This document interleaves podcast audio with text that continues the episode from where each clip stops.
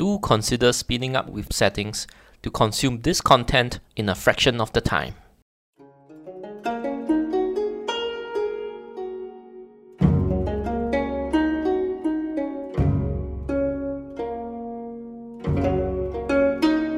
Newbie Dice Podcast. Hi, I'm Adam Ballard, U.S. representative on this podcast today. Hi, Yan Lai. I'm a player in Melbourne, Australia. Jeff Traish from Sydney, Australia, and uh, always happy to join Page. So, uh, looking forward to the discussion. Awesome. And we have myself, Page from Singapore. And today we have a star studded cast. We have two masters, am I right? We have Adam and Jeff from two different continents. And of course, Yan is quite a pro player himself. I've uh, fought him at, at least twice, I think. Not so And sure about so- the pro bit, but uh, but yeah, I represent the everyman's perspective on this podcast. Yes, two, and uh, a very good painter as well. two Awesome.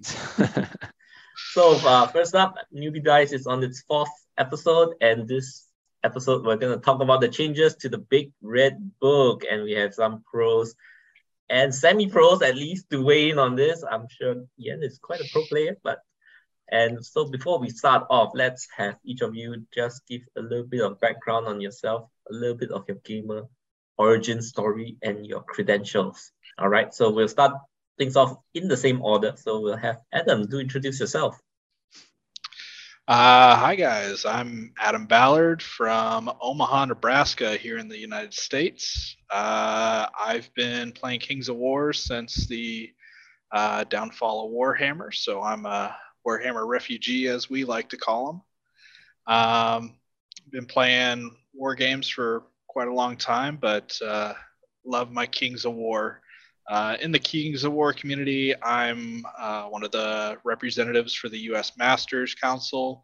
Um, so I try to, uh, you know, keep everybody informed and uh, give the people what they want when it comes to U.S. Masters. Uh, and I happen to be the winner of the previous year's U.S. Masters. So um, that's the, my biggest highlight of my life. There we go. On to Yan. Awesome. Thanks, Adam. Yeah, uh, like yeah, I said before, I'm from Melbourne, Australia. Um, I've been playing Kings for about, I think it's about five, coming up to five years now. Um, I was a old Warhammer fantasy player as well, um, but I, I reckon I had a bit of a break between seven and eight, so I kind of stuck towards the the start of eight, and didn't really play much of Eighth Edition in fantasy, and then. Uh, yeah, I did all the all my all the other stuff in life, and then uh, had kids and then realized like I'll be stuck at home for a little bit. So decided to pick uh, painting back up and uh, some of my old mates from Warhammer got me back into got me into Kings. Uh, yeah, and, and I've been sort of hooked ever since. Um, yeah, so I've been playing war games for I guess over 20 years. I guess since I was a teenager. Um, usually just in fantasy, uh, you know, doing a lot of painting. I just always enjoyed the hobby. Uh, but yeah, and that's pretty much that's my my credentials. I don't think I really have any credentials, like unlike Jeff and Adam. I did a bit of play testing uh, uh, on behalf of Mantic for the past two release, past couple of years um, so far.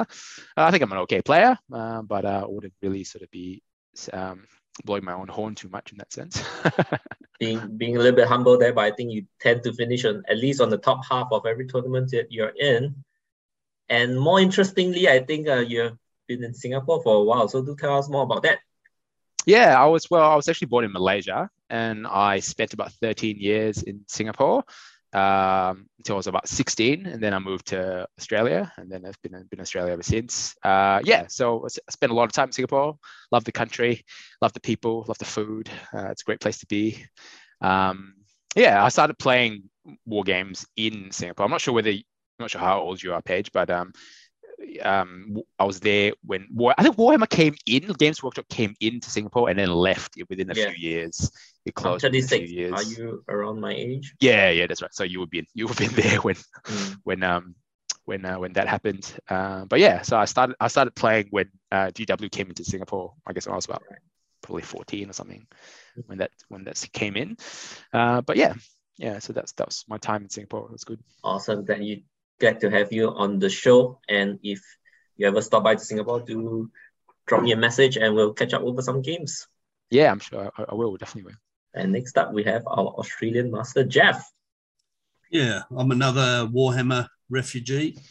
Been playing for about 20 something years, I suppose, uh, with uh, Fantasy, uh, Warmachine, and then Kings of War.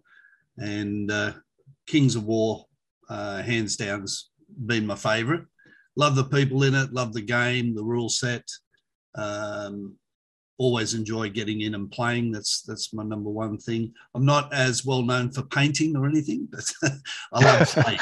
I love playing. And now I've got, as I was explaining, I've got lots of kids and they all do different things. And one of them's a very good painter and he's getting into Kings of War now. So uh, you'll be expecting to see some new armies coming out. So that, nice paint jobs. that was the ultimate plan to get someone to take your army. Yeah, with with tournaments, I've won three of the last four Masters in Australia. Uh, so current at the moment, and uh, yeah, won most all the major ones in Australia that I've run at one time or another. But um, yeah, always looking forward to the next game. It's, it's usually the surprise when Jeff doesn't win. So that's kind of how consistent he is, you know. awesome. So thank you, Jeff. And Jeff and I go a little bit while back because he's one of the first supporters of my battle reports. Actually, he started watching and dropped me a private message saying that he enjoys my battle reports and technical analysis. And so we started to play some games together. And yeah, it was it's been pretty close. Yeah, uh, but he edged, edged out on me. I think the scores were like um, three, two, and two draws or something like that. Uh, you can catch all of them on my channel. And so, just a quick one about myself. I started wargaming only 10 years ago when I started working because war, war games is quite, quite an expensive hobby. so, only when I started working did I get into war games. And I started with one year of Warhammer Fantasy 8th edition. So the last edition was where I came in. I played it for one year. I didn't really like it because uh, locally we were playing the ETC format, and I didn't like that each faction is shoehorned to a certain role. And so, like, if I play this army, I'm playing this role. That's it. So I find I don't know what's the point. So then I started to play uh, Warmachine and Horde. So I went quite heavy into that for three years. And after that, I was a bit burned out by that game. It was full of gotchas like oh, you got to remember that this new character gives this a two inch charge buff. So it's like putting this out of charge range. No, it's get it gets charged, and then I lose the game. So it's like uh, don't really enjoy that anymore. So I was looking at Kings and I dived into Kings. It was uh, second edition. Uncharted Empires was in beta testing at that time. So yeah, that's my Wargamer credentials. Um, I've taken part in quite a few because I'm from Singapore, right? We have a strong but small community. I think we have uh, 20 plus players that move in and out of the game. But if we were to hold an event, maybe eight, eight to 10 people will show up.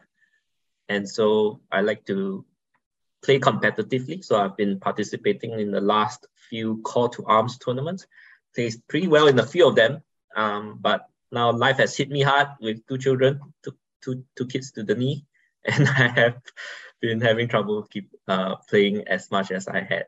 But uh, that's how life is. I'm still quite uh, involved in the game, quite liking this game, and hence this podcast is born.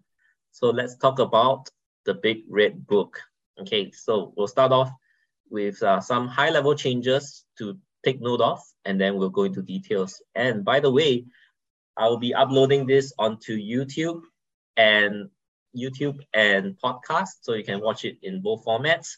On YouTube, you'll just see our handsome and ugly faces. We'll leave it up to you to decipher which is which. Okay, and um, yeah, so I try not to display stuff on video so that you come out pretty much the same on podcast. So in terms of high-level changes to this book, we have smart charges. That means when you charge units on multiple flanks, you're able to um, shift in a way that you could fit all the units in. Okay, we'll go through in detail later.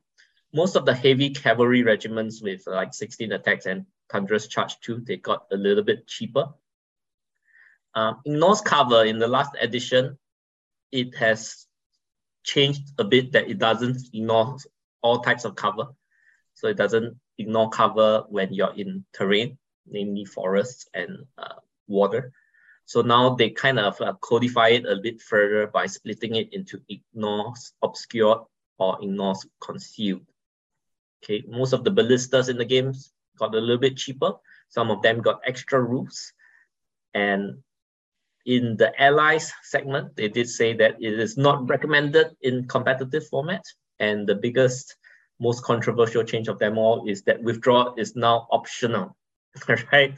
So I think everyone has uh, some things to say about that. So we'll go get to that very shortly. Um, first up, let's talk about charges. There's a lot of diagrams in the charges right now, and some of them were ported over from the FAQ. So that really helps in clarifying a lot of uh, situations. Let's see, proximity enemy new diagram. So multiple charges against the same target.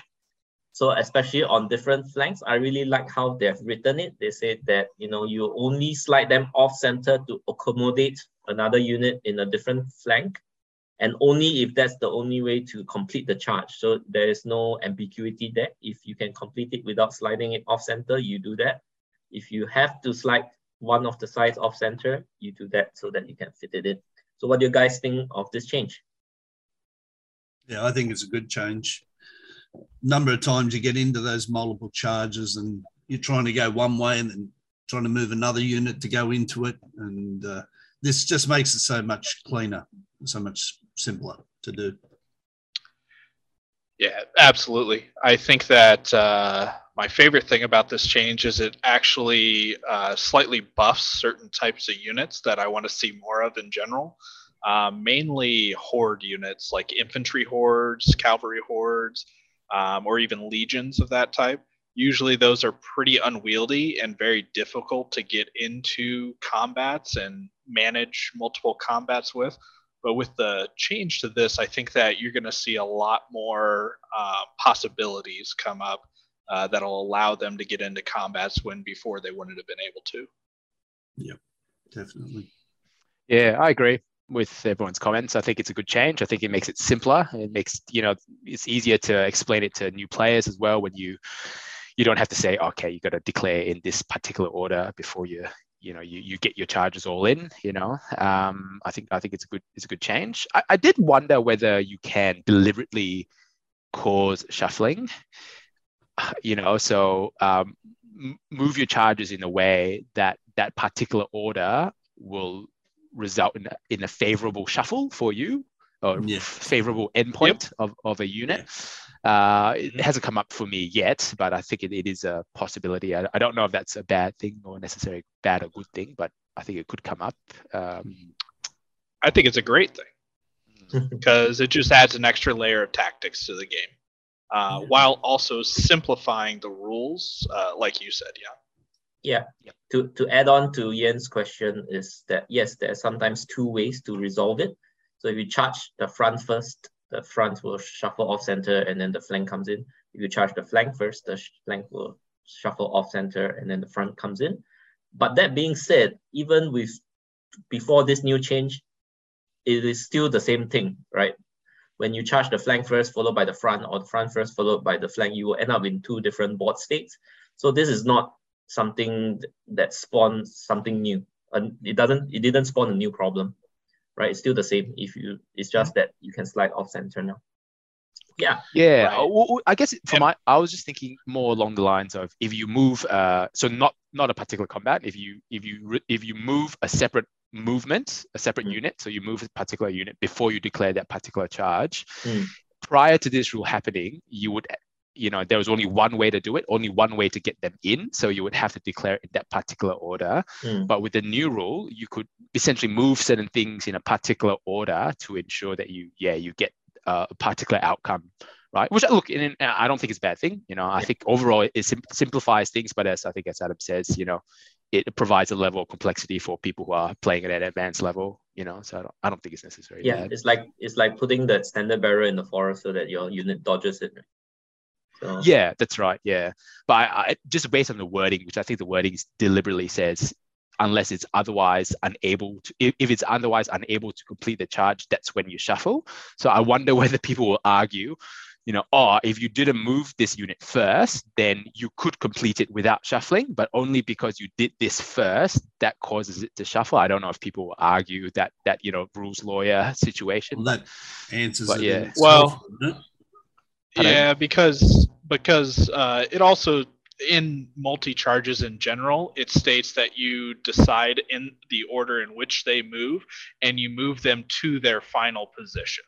So when you're multi charging, you move what you want to move, and the final position's already predetermined because of how they physically can fit. If they physically can't fit in the final position, then it's not a legal charge. Um, so I think that you can use that to kind of counter what you were saying uh, there. Mm. okay yeah yeah Yeah, Yeah. I think we don't have to worry about that part. It's always been played like this. You can move all the stuff before you start declaring the charge, and only when you declare the charge, all the conditions are being uh, being checked at that moment. that, that's true that's true Yeah. yeah All right. So next up is the most controversial change of them all, which is withdraw is now optional. And also, if you were to play with the withdraw rules, you get a minus one to hit when you're declaring a new charge after withdrawing. Okay. So first up, let's uh let's go around the table and see. Are you in favor of playing with or without withdraw? And your comments on that afterwards. So let's start things off with Jeff. What do you think? Uh, I'd rather keep the withdrawal rule personally. I think it adds to it. A lot of people complain about gotcha movements. To me, that's just not looking far enough ahead. I've got caught out myself, and that's fine. I, I look at it and say, well, I should have looked better at the position and realised that that could have happened. So uh, I think it uh, adds to the game having withdrawal rule. But uh, yeah, that's my opinion on it. Mm-hmm. Um, even when I played against Jeff, there was once in early third edition, I got caught out by the withdrawal rules. I moved my unit just past the front arc of uh, tree herder, but because he withdrew one inch, I'm back in his arc and he charged it in the flank. Oh, I think we both got caught, caught each other in one game or another. I'm sure. Well, that was part of the game. But uh, all right, let's Yeah. uh, move to Yan. What do you think? Yeah, look, I think for for for most of us who've been playing with this rule for quite a number of years now, I think we're all used to it. So I I like it. I like I like the the tactical aspect of thinking about it and using it myself. Um, so I'm happy that uh, you know to keep it, and I'm also happy for the neg one. I think it's a you know it's a sensible change. It applies a penalty. Um, it is slightly um, annoying, I think, that a unit can especially not so much a corkscrew charge like a nimble unit, but a unit that just so happens to withdraw and can pivot 90 to go into a flank of a, another one and then kill it and then turn around again. It, it is slightly illogical, I agree. Uh, but you know, if we're talking from a game perspective, a game mechanic and a game um, like uh, flavor and complexity, you know, I, I, I think it's fine. I think you get used to it and I think you work around it, right? Um, so I'm happy to keep it myself, but I do I do recognize the issue that you know I think the the the optional um, withdrawal rule came in because Mantic were in favor of getting rid of it because when they were demonstrating the game to new players, um, it became a problem when you had to say, okay, you know, units of this particular size because of the geometry, you can go back an inch, and you it's you know it's a it's a rule that came up as a result of the geometric shapes that you know it was embedded in the game.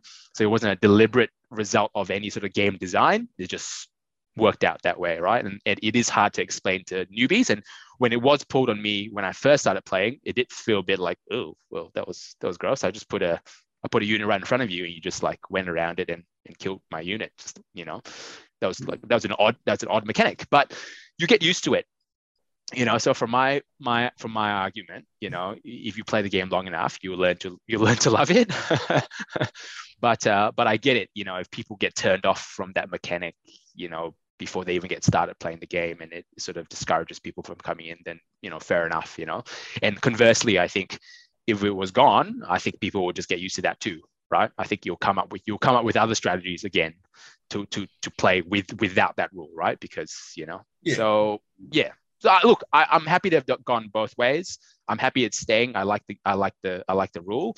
I don't think it should have been kept optional because I think it just confuses people then because it's like you know you play online and it's like oh do you are we playing with draw? Are we not playing with draw?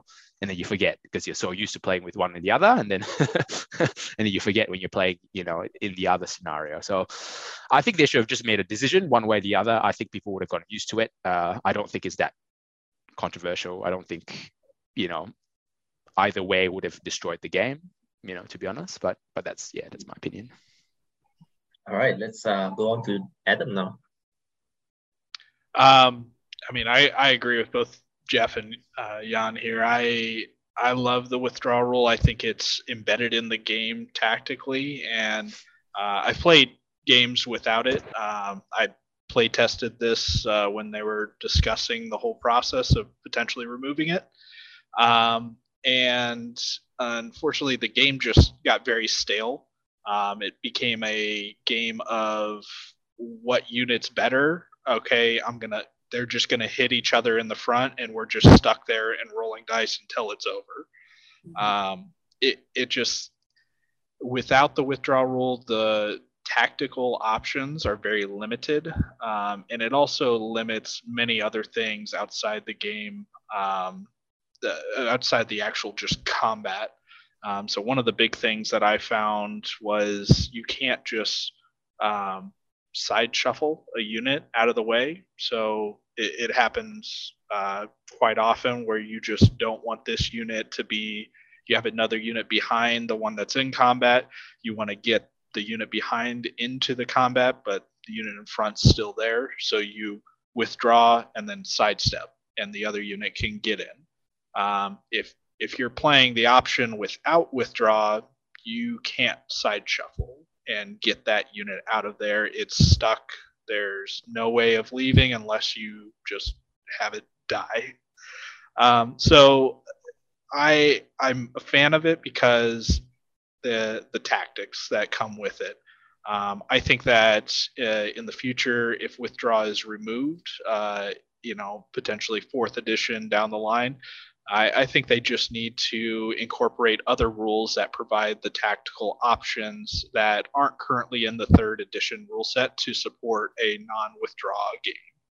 So, um, and uh, I I really love the minus one to hit that they added into it. I think that's a, a great change. Um, I wish they went even further though, because units don't need to withdraw in order to hit something else in a different combat if you're on a square base and you're nimble, or if you're on a chariot size base where you're deeper than you are wider, you're going to be able to charge other units that you can see, uh, you know, over top of the unit you're currently in. Uh, without even withdrawing and avoid that negative one penalty. Yeah. Um, so I think that you're going to see kind of a rise in those types of units potentially because of that factor. Um, and but I I really do like the the rule, uh, the wording. It affects units that are being surged as well. Um, so I think they they hit it on the head with that. I just wish that they didn't limit it to withdraw. I wish they added just disengage. Uh, I to like yeah, the nimble 40, 50 mils. Yeah. Yep, exactly. Yeah. So oh, look, I think Adam, you're Empire of Dust player as well. I think, and so uh, yep. from, uh, you know that's one of my that's one of my main armies, and I think without withdrawal it really it really cans the surge mechanic. You know, because um, surge yeah. really needs that flexibility of being staying away from that by that one inch and then surging back in and finding mm-hmm. flanks, and then you you know I think look, I haven't really tried it heaps enough, I would say. Like, you know, I've, there were a few games playing Empire Dust without the withdraw. Um, and yeah, it really changes the army, the mechanics of the army, and you're you're left with trying to get really long surges, like you know, which is not something I like to rely on anyway. I think surges should be one inch, two inch max. Yep. you know, if, before you you rely on it, and if you're going for the long surge into a flank just based on the angle, you know, it changes the army significantly, and I, I, I personally think it reduces that power level of of um, your Empire of Dust. And I don't think Empire of Dust have been like sort of um, you know dominating events anyway. So um, yeah, you know, I, you know, I think I think it's as you say, Adam. I think you know, if if it, they'd remove it, that there should be there needs to be a tweak to maybe the proximity to enemy rule. Um, how how units function with you know staying within one inch. Um, you know, Yep. or potentially I think as well, you know, might, what a good compromise might be would be embedding it into the maybe the nimble special rule. Um, the ability to withdraw, you know, it doesn't break people's immersion, right? It's like like Cav and and nimble things can pull away and, and and get out of combat to fight something else that kind of makes sense, you know. But Yeah, uh, but yeah, I, I really like that. I really like that idea that Nimble would allow you uh, other options if, again, if withdraw is removed in the future. I think that's a very good um, possibility to uh, incorporate in a future edition. Yeah, so I've actually been uh, silently observing all the discussions on withdraw over the past few weeks on fanatics and whatnot. And yeah, I tried to attack this from a game design point of view. I think the main problem with withdraw is not in the corkscrew or charging things in the flank, uh, the, the, the, the guy that's next to you, but it's that it is often confused with disengage and the terminology sounds very similar from an English language perspective. And the, a lot of players, newbies, or even veteran players who don't play that often or they don't really uh, read into the minutiae of the rules, they often get confused with these two terms.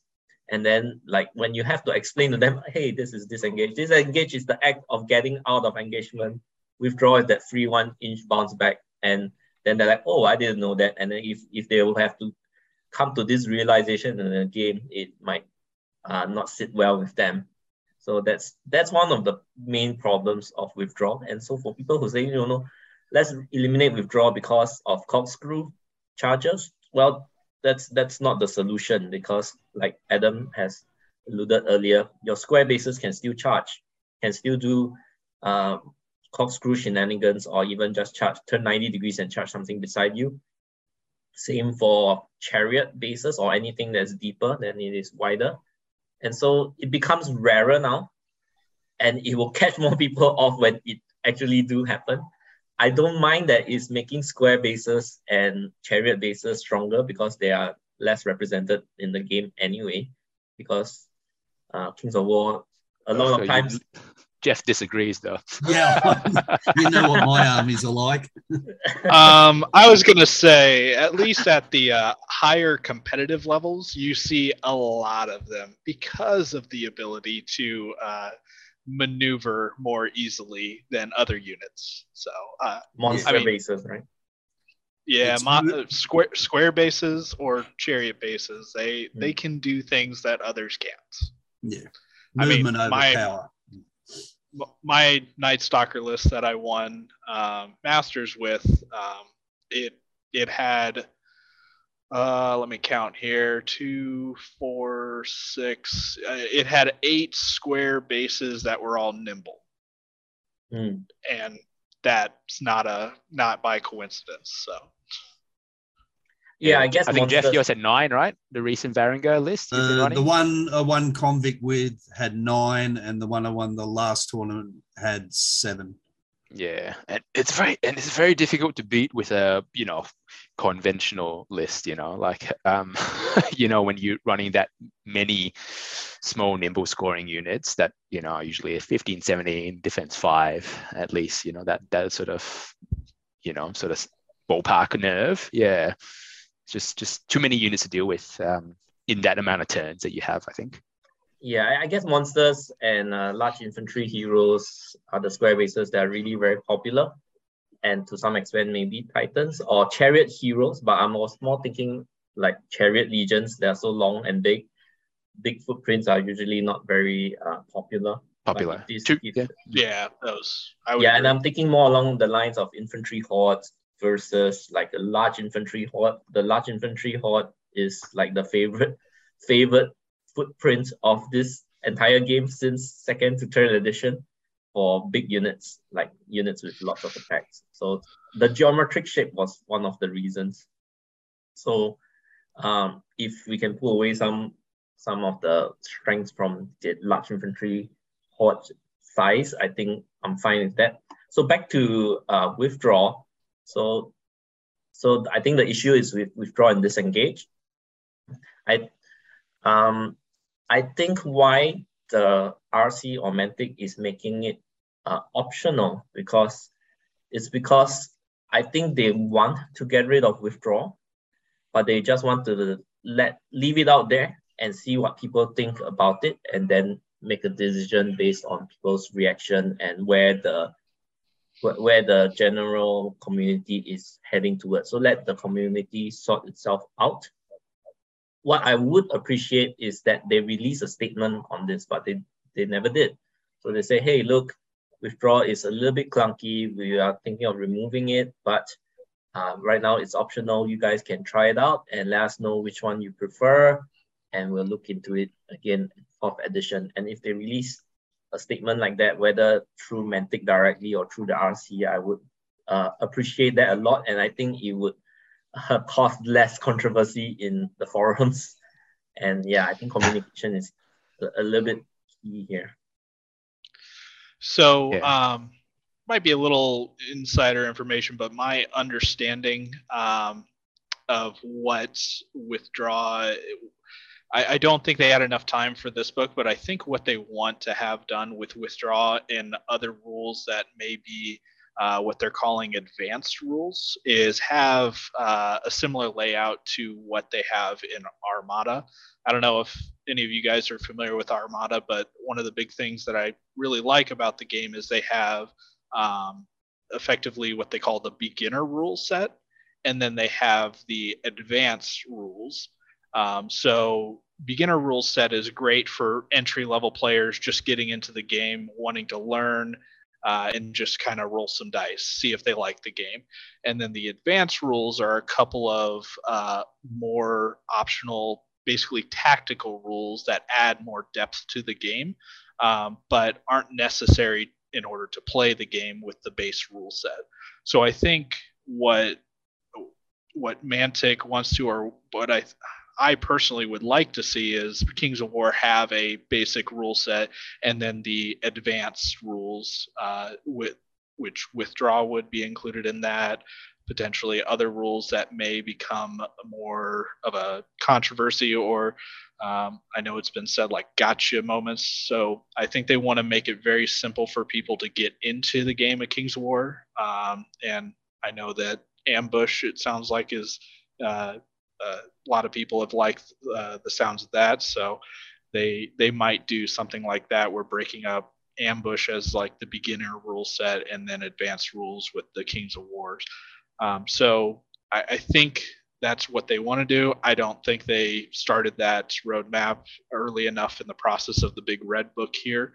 Um, but I'm hoping that it cleans up in fourth edition so that, like you said, Page, we have a little bit more clear understanding of what is intended for these rules versus just putting it in there and saying optional. Mm. Yeah, oh, that seems like a logical thing to do if we're keeping it. Yeah. And I think one of the complaints that I've read as well is the fact that it's not articulated in the rule book about how to do it. Um, how like whatever corkscrew and the withdrawal charge situation um, is actually meant to be, which is, I guess, a fair point. You know, uh, look, I think for people who've come from Games Workshop games, um, there's always been a legacy of this sort of tactics where people have figured out, you know, whether it's like stringing things in a line or whatever else to, to get particular combos off, right? And this is no different. But you know, I think if we if we are gonna if they're gonna aim towards an accessible game, you know, Kings of War is not that complex that they I think they that they can't articulate each of these sort of tactics that people have essentially uncovered as a result of play um, yeah, I think that makes a lot of sense. You know, it might satisfy everyone really with doing that. Absolutely. And yeah, one they, thing I want to point out, or you're probably going to mention this page. Go ahead. Um, they did add a note on page 18 regarding disengage that they might note this. This means some units might be able to leave a fight and attack something else. So this will be typically large monsters and titans with square bases that can see over obstacles and to other more juicy targets. So Uh, no diagrams, but just a warning message, basically. Yeah. Yeah. So I, I think that, you know, i- is good and all, but it, it could have been more. Uh, I appreciate the, the effort that it's clarifying that, yes, they can do this, uh, but it's not really explaining how that can be done. So, you know, a newer player reading that rule is going to be kind of scratching their head and probably be like, ah, well, I'm not going to worry about it. And then it's going to happen to them on the tabletop at some point, and they'll eventually go back and realize, oh, now I understand. Um, so, Yeah, I mean, I, I don't really, I don't really uh, see the problem with finding out in game. I mean, it's a game, right? It's not like you Yeah. play for sheep stations right off the bat. You know, learning the game. You know, you learn the game, it gets pulled on you, and you and you don't let it, and you basically know a know a new rule, and you use it yourself next turn. I don't, I don't really see why it's such a big problem to have a gotcha pulled on you. I mean, unless your opponent's really nasty about it. You know, I mean, Yeah. yeah. true. yeah, it's like seems Every But I game's think- a learning experience. So, Mm, Uh, yeah, Right. just- and you help, I mean- you help the newer players with it anyway. Mm, Right. Yeah. I, I don't know I don't know anybody that can read a rule book and then go and uh, effectively apply all the rules they just read onto a table. Uh, Mm. The best way you learn is by do, playing it, doing it, seeing it, having it done against you is probably the fastest way to learn. Yeah, and discussing it while you're doing it too. Mm, Absolutely. Mm, um, I do think if they were to keep the withdrawal rules uh, for the next edition, and like uh, what Adam had said, uh, the minus one shouldn't just be applied on withdrawal, or ra- should rather be if you charge a different target rather than counter charging, then that would also fairly impact the square bases. everyone. Mm, Um, Mhm. I do think if withdrawal is to stay in the fourth edition, it do require a little bit more tweaking. The withdrawal rules as of now, or as of just before this big red book, where it was totally rewritten in the errata, it is clean, meaning that it's not there aren't any ambiguous situations. You know exactly how to resolve it, but it's not elegant, right? So firstly, um, yeah, you can only withdraw if only after withdrawing. Everything else is every enemy is out of one inch of you. And then they added this weird condition that's very unintuitive, which is that you cannot advance or at the Oh, double yeah. after Yeah, yeah. withdrawing. And that is Mm. like a rule just to curb surge armies, but it's very strange and unintuitive. How come I Mm, can't do these two actions, especially if you're charged from the side and you're gonna bounce back and there's nothing in front of you and you can't walk forward. So it's Mm. quite strange in that aspect. Yeah, that that's the EOD buster right there, right? yeah. Yeah. Hundred percent. Yeah. I think I. I think it shaved off. I don't know what percentage, but good twenty percent of of efficiency out of the army by not being able to do that. To be honest. Um. Yeah, it was huge when that came in, and that, to be honest, like I'm not sure how many people actually remember to do it nowadays because I think it's, people still get caught out by that that caveat. Um, yeah, that you can't move forwards. Yeah. Can't move forward. Yeah. yeah. You know, unless you're a dedicated Yeah. surge player. Yeah, unfortunately, that uh, edition or that FAQ came out uh, like two weeks before U.S. Masters, not this year, but two years ago. Um, and I had already submitted my EOD army for that Masters that year, and uh, my two Bone Giants were pretty sad that year. So. Mm. Bone Giants, yeah, they like I love the Bone Giants myself. You know, I think they're Oh, they're a great piece. But yeah, that that one change, not allowing advance, um, and now the neg one to hit, uh, and potentially Yeah. removing withdraw, like yeah, it's you know, it's actually like a triple nerf to that particular how that particular piece can be used in the game, which is which is huge. Like it's huge, Yeah. you know. And Yeah. I, I mean, Shobik is basically a just a bigger, badder bone giant, and Mm. so he's a expensive piece to be playing with right now um, with all these addition changes. But I'm sure we'll talk a little more about specific army stuff later. Yeah. I'm sure you'll never drop him anyway. oh, it's still very Well, good. Me, me personally, no. No. Yeah, just to round this off on this topic, we have been speaking on this for quite a while. Uh, I talked I had the chat with Matt Carmack last night, and he was talking about you know if withdraw is and disengage is so confusing, often confused together. He said, why not uh, remove disengage instead, which I thought is an interesting, uh, interesting idea to to to focus on. If you if you clean up the rules such that there's no need for a term of disengage, maybe that will cause less confusion. You keep withdrawal, clean it up, and you will be still having all that tactical depth. I thought that was uh, worth exploring. Mm. Yep. So with Absolutely. that, let's. Uh, I think we have beaten this dead horse quite enough. So we'll move on to the rest of the rules changes. So terrain, they added a new term called flat terrain. So uh, height zero, you know, when they introduced height zero, it was still not enough. It was still like, um, so if a height one stands behind a height zero, do they get cover? Logically, like if you're standing behind a lake, doesn't seem like it should provide cover. Uh, last time it was never clear. So the community, the players themselves came up with the terminology of flat terrain.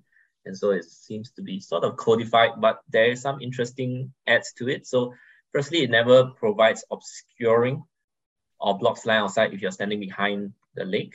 But if you're in it, uh, instead of being height zero, it is considered height one when you're standing in it for determining whether you are in, getting terrain from being in cover, which is now called concealed, so that means a titan or giant standing in the water will not get cover from the lake, where in the past it would, right? So now um, height one, so the tallest that can be in the lake and benefiting from cover from that would be your height three, your large infantry, because height four onwards, you don't get any cover from the lake. So just something to take note of if you did not notice this change, you might very easily miss that. Okay. Um, I think that's quite explanatory. Anything one anyone wants to add on to that? No. Really, uh, I think it's a good, I like, good clean. I change. like the change. Mm-hmm. Yep. All right. Good yeah. change. Good change. Yeah.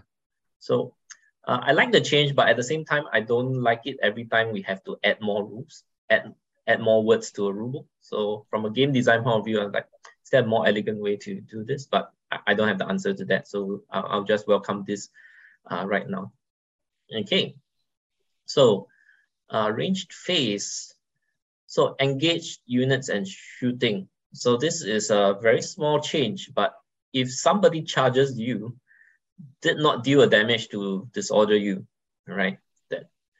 Uh, previously, if you're not damaged in the charge and you withdrew your ranged unit, you withdrew and you shoot, it will be considered that you didn't move, so you don't have a movement penalty. But right now, if you withdraw and shoot, you will get the movement penalty.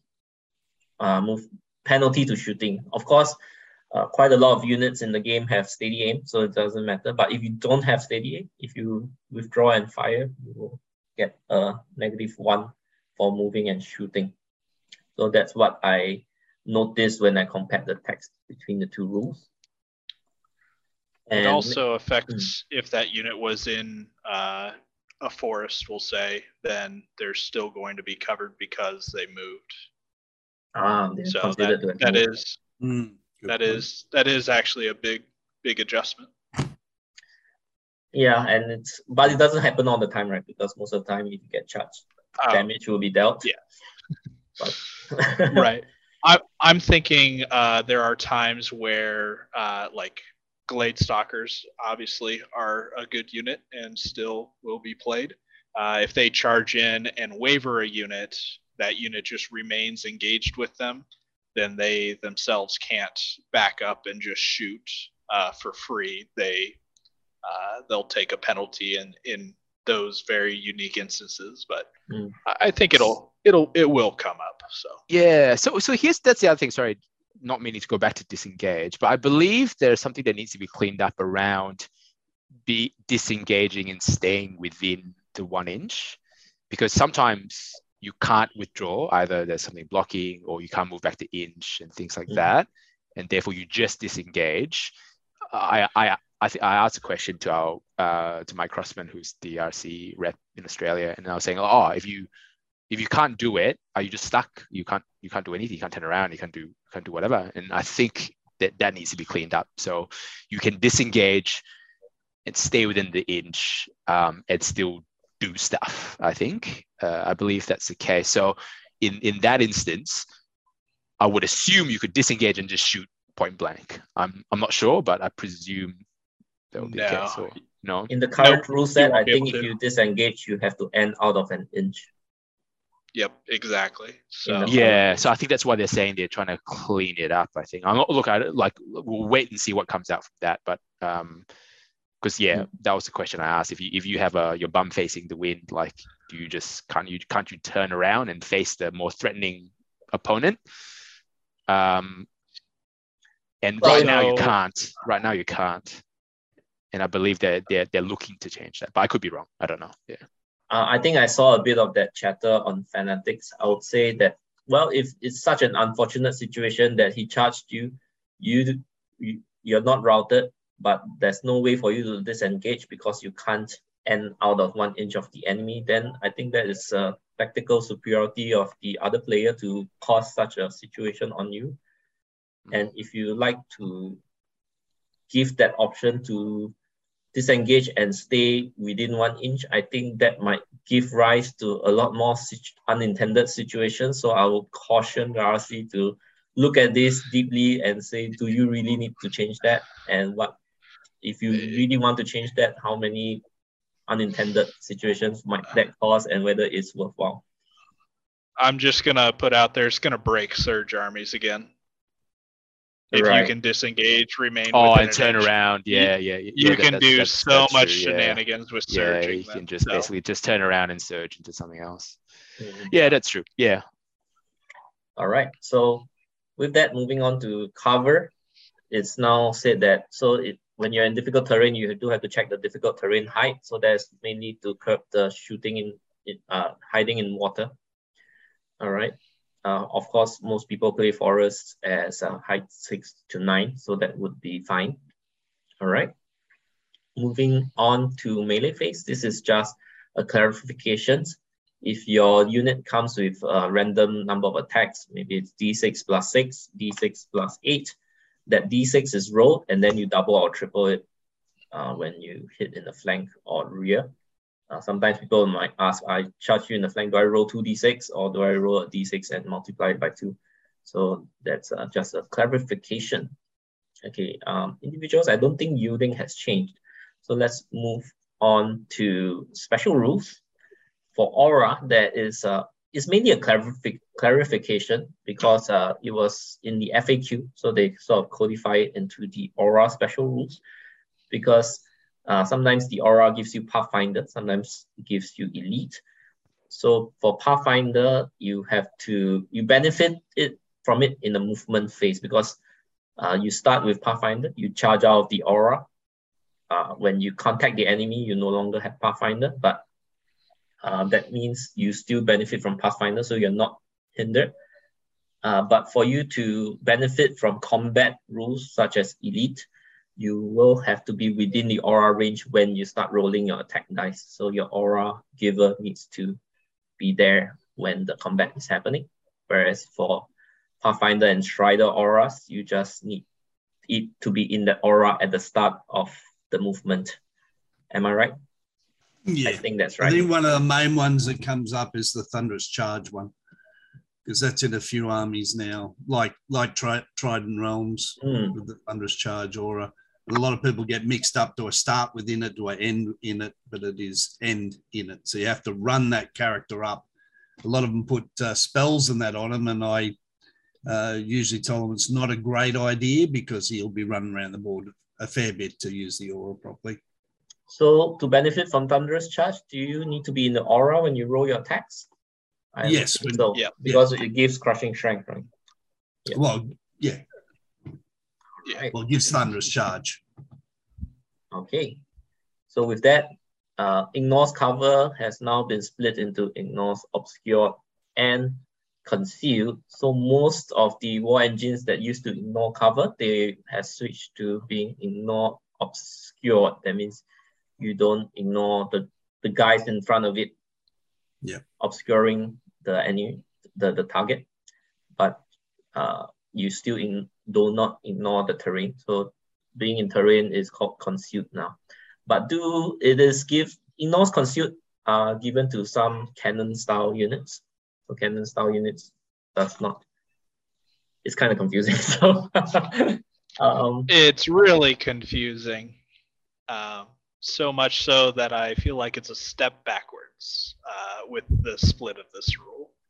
I uh, see what they were trying to do, but I is it really necessary?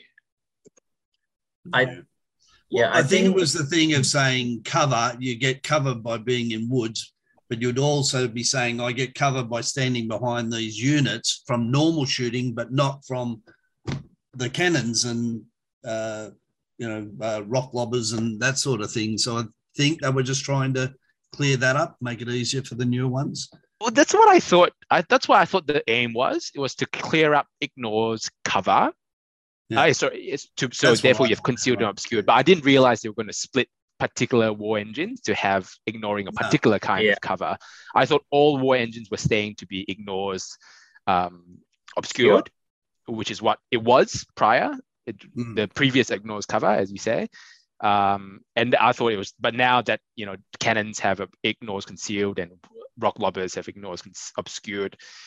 Uh, Look, Yeah. I, I think it, it took me a while to get my head around it as well. Like you know, I will, I'll be honest, but I think people get used to it. Um, but you know, and it adds a, another level of you know, I guess whether you call complexity, diversity, tactics, or list building options. You know, whether you take a cannon style unit or a lobber style artillery. Um, yeah, look, I didn't think it was necessary, but you know, it is what it is. Yeah. yeah, uh, So I oh yeah, Adam, go ahead first. Oh, okay. Uh, I think that this is another instance of maybe uh, trying to get a little bit too much out of something and shooting yourself in the foot when it comes to uh, a rules change. Um, it's in my mind, it's very similar to uh, how they word withdraw and disengage. It's it's two words in the English language that mean the same thing. Uh, they're synonyms for each other. Uh, obscure and concealed are synonyms. They're the same thing. Uh, so now people have to, you know, understand which one's which and what things, you know, ignore which. Uh, I think you're just going to get more confusion out of it than you are clarification and uh, more tactical aspects. I, I uh, personally, for me, I don't think it's going to be an issue. I know what obscure will be. I know what conceal will be. I will be able to get my head around this from a general game design thing, I don't think this was uh, a step in the right direction for the game.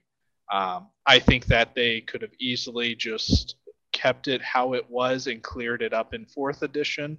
Um, this might have been just testing the waters for them and give them a better understanding of what they want to do in fourth edition. Which, hey, if that's you know their game plan, that's great. Um, but personally, I think that you're going to have a lot of questions around this that uh, you could have potentially avoided. Yeah, I, I agree with Adam that it's the same as disengage and withdraw. It draws that problem of people constantly getting confused. And for the history of this rule is because that firstly, they felt that war engines that ignores cover, they are too strong. So then they started to add the rule that, oh, it doesn't ignore all types of cover. So it gives the defending player options to be able to uh, fare better against the war engine, not like something that they totally can't do because they just ignore cover anyway.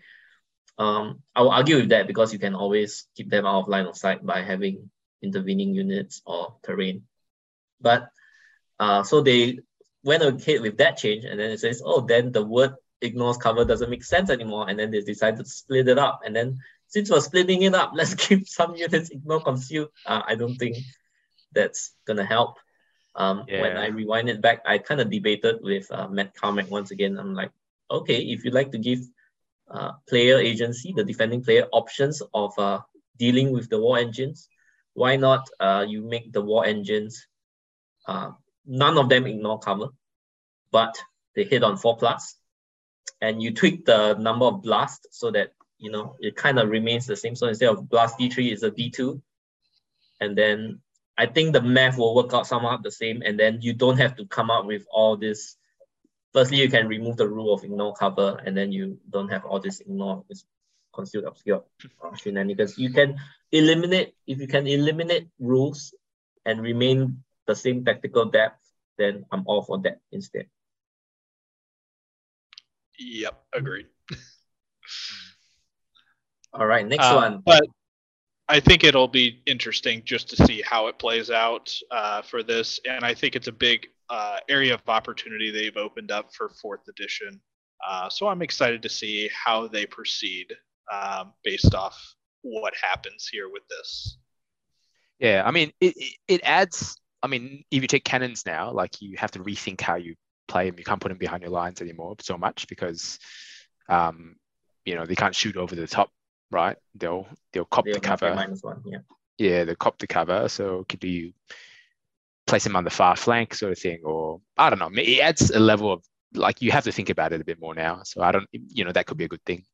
Um, doesn't help the complication, but you know, it does add more thinking, I guess, to how you how you play. Yeah, your cannons have to be away from your own units, but it can stare That's right, you know. Yeah, but far away, far away from your flank. That if something takes them out and turns, they can't like eat your line in the in the next turn. You know, like I don't know, or maybe you just don't take cannons anymore. I don't know. As a dwarf player, I don't I don't love that change because I think the cannons are better than the bombards. But anyway, we'll save that for later. right. Okay, next is the army selection. Allies are now not recommended for competitive. So it's official that Mantic says allies are not recommended for competitive play. What do you guys think about that? I, I used to use allies a reasonable amount, probably 30% of my lists, I'd run them. Um, I'd, I'd be looking at changing, say, from undead to the herd or something along those lines. And I would start using some of the herd units to get used to using them.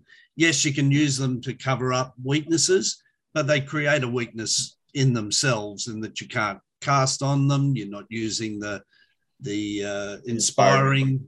Um, so I think it balances out. But that's I, I'm easy not playing with them, but I don't see any problem personally. But I know a lot of people dislike them, so I'm fine either way.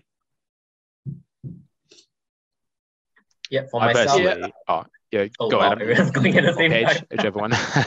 I'll, I'll go first. Um, yeah, for allies, the thing is, I don't think uh, balancing is done on the, the consideration that each of these armies can take allies. I think that's one of the big thing, and it's very hard to uh, tweak it that way. And then, yeah, there's a there's just too much to test. If I have to test every armies with the consideration that, oh, what allies can I take with them?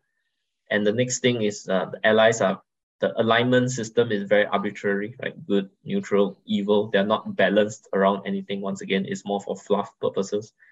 And if you're neutral, you have uh, access to the whole catalog, which is kind of uh, advantageous to neutral armies. And uh, some people even say evil armies because there are more evil armies than good armies. There's more evil in Pannithor, so they do have uh, access to a wider catalog. So I'm okay with them it being removed. I think it, uh, I think overall it's a good change. Yeah, I, I think uh, just stating not recommended for competitive play is enough. Like you're not removing it from the game. You're just stating Mantic's position on it, um, which I think is much better than what they did with withdraw, where they say optional. This says not recommended for competitive. So they're they're taking a stance. They're saying, hey, you you guys have the freedom to do what you want. We're giving you the power as a tournament organizer, um, but this don't expect us to uh, to balance anything at this point. Um, as, as somebody that's never played with allies, uh, I think that I, I've never had an issue with anybody p- taking allies and you know playing them against me.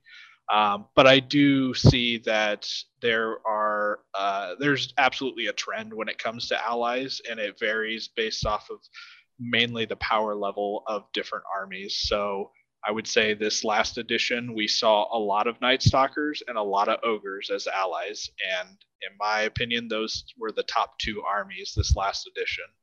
Um, so But why wouldn't you Uh, just take ogres or night stalkers in that case? As far Because as I, I- I didn't find any real difference in power level playing someone with them or without them. That Oh, know, no. sort of thing. I don't think so either. But uh, why not play him, Jeff? Because nobody wants to be a filthy Night Stalker player. I mean, Well, you won't be considered filthy now, will you? no, no, With they're all the the tame, tame, and easygoing Night Stalkers. Yeah, that's right. All right, with that, uh, Yan, you'd like to add on? Oh, look, yeah, I agree. Like, um, I've never taken allies. I don't really see the need to take allies. I don't know any sort of narrative players ever in playing Kings. Like, no one actually says, I'm going to run a narrative campaign and have a big storyline, and therefore I want to play allies. Like, that's never really a consideration, to be honest. So I don't really think there might be. And so it's good that I guess that's an option. Uh, but I think if you want to play like that, if you just want to have fun and and, and have a bit of a narrative campaign with you know allied factions like you don't even need the rules to, to do that you just do it you know right doesn't really matter so yeah i agree i think it's, it's kind of good that it's not recommended for competitive play i, I believe it's, it makes armies more interesting when you have an army and a unique army in itself you know without having to take all the you know it's uh, you know whether Now that it's it's recommended units. not to use it, I wouldn't use it. Put it Mm. that way. Mm, But I was never against using them, and I enjoyed using them. Yeah, I think I think a, a lot of the the, the the the worst sort of uh, abusive allies have been sort of curbed as of last last release anyway. You know the Elo Elohi and all that kind of stuff, which was the classic Well, the self-inspiring Night ally. Stalkers having Mind Thirst was the other big. yeah, you know, mind was that they thirst. You know, didn't suffer from that uh, the Inspiring downside so much. Butchers were popular allies at one point of time. Um, until they had a waiver value and fury. The Butchers, Butcher Night regiments, Stalkers. Oh, butchers. because they have mind thirst, so it doesn't matter Yeah. that you don't yeah, bring that's right. Yeah. source. Yeah, Yeah. so there are some problems there. Yeah. Yeah. And thinking back to the very beginning of second edition, allies used to be very broken because you could take magic items with allies at that Mm. point, and uh, there weren't limitations on living legends with allies. So it's come a long ways, and I think they balance allies very fairly in general Yep. um, to where I, I think that you could leave allies in for competitive play, and you're not going to see. Yeah, I would say you see maybe five to ten percent of the field actually taking allies. Yeah, it's very Um, rare these days. Yeah, I think there Yeah. was a Masters a few years ago where the Ogre package was quite popular. I think two Siege Breaker Hordes and one Flag Bearer was just the right pointage for a 2,300 points worth of allies. Mm. yep, it Yeah. it absolutely was. But um, look at the results from those players, and you'll be like, eh, let them let them have it. So, Yeah, it didn't make any difference. That's what I was saying. Right. I, I, I don't think it was any big power play in it. Yeah, It was just another option. That's all. Right, right. All right, so let's move on to magical items. I shall read off all the magical items and then we shall discuss. So first is Banner, Banner of Abbottshire. That's the spell word aura item is now gone. Maccwar's Potion of the Caterpillar. He has gone out of business. No more Potion of the Caterpillar. No more Pathfinder item. Uh, Jesse's Boots of Striding gain the Pathfinder on top of Strider for one turn. Wine of Elvenkind has dropped in five points from 40 to 35. And that's all because Tome of Darkness not changed. So um spell ward, I guess I'm not sure about spell ward. Potion of the Caterpillar. Purely a Night Stalker nerf that one, I think. Well, Adam Well, never uh, Amateur, no. They, they still, you still get the spell ward.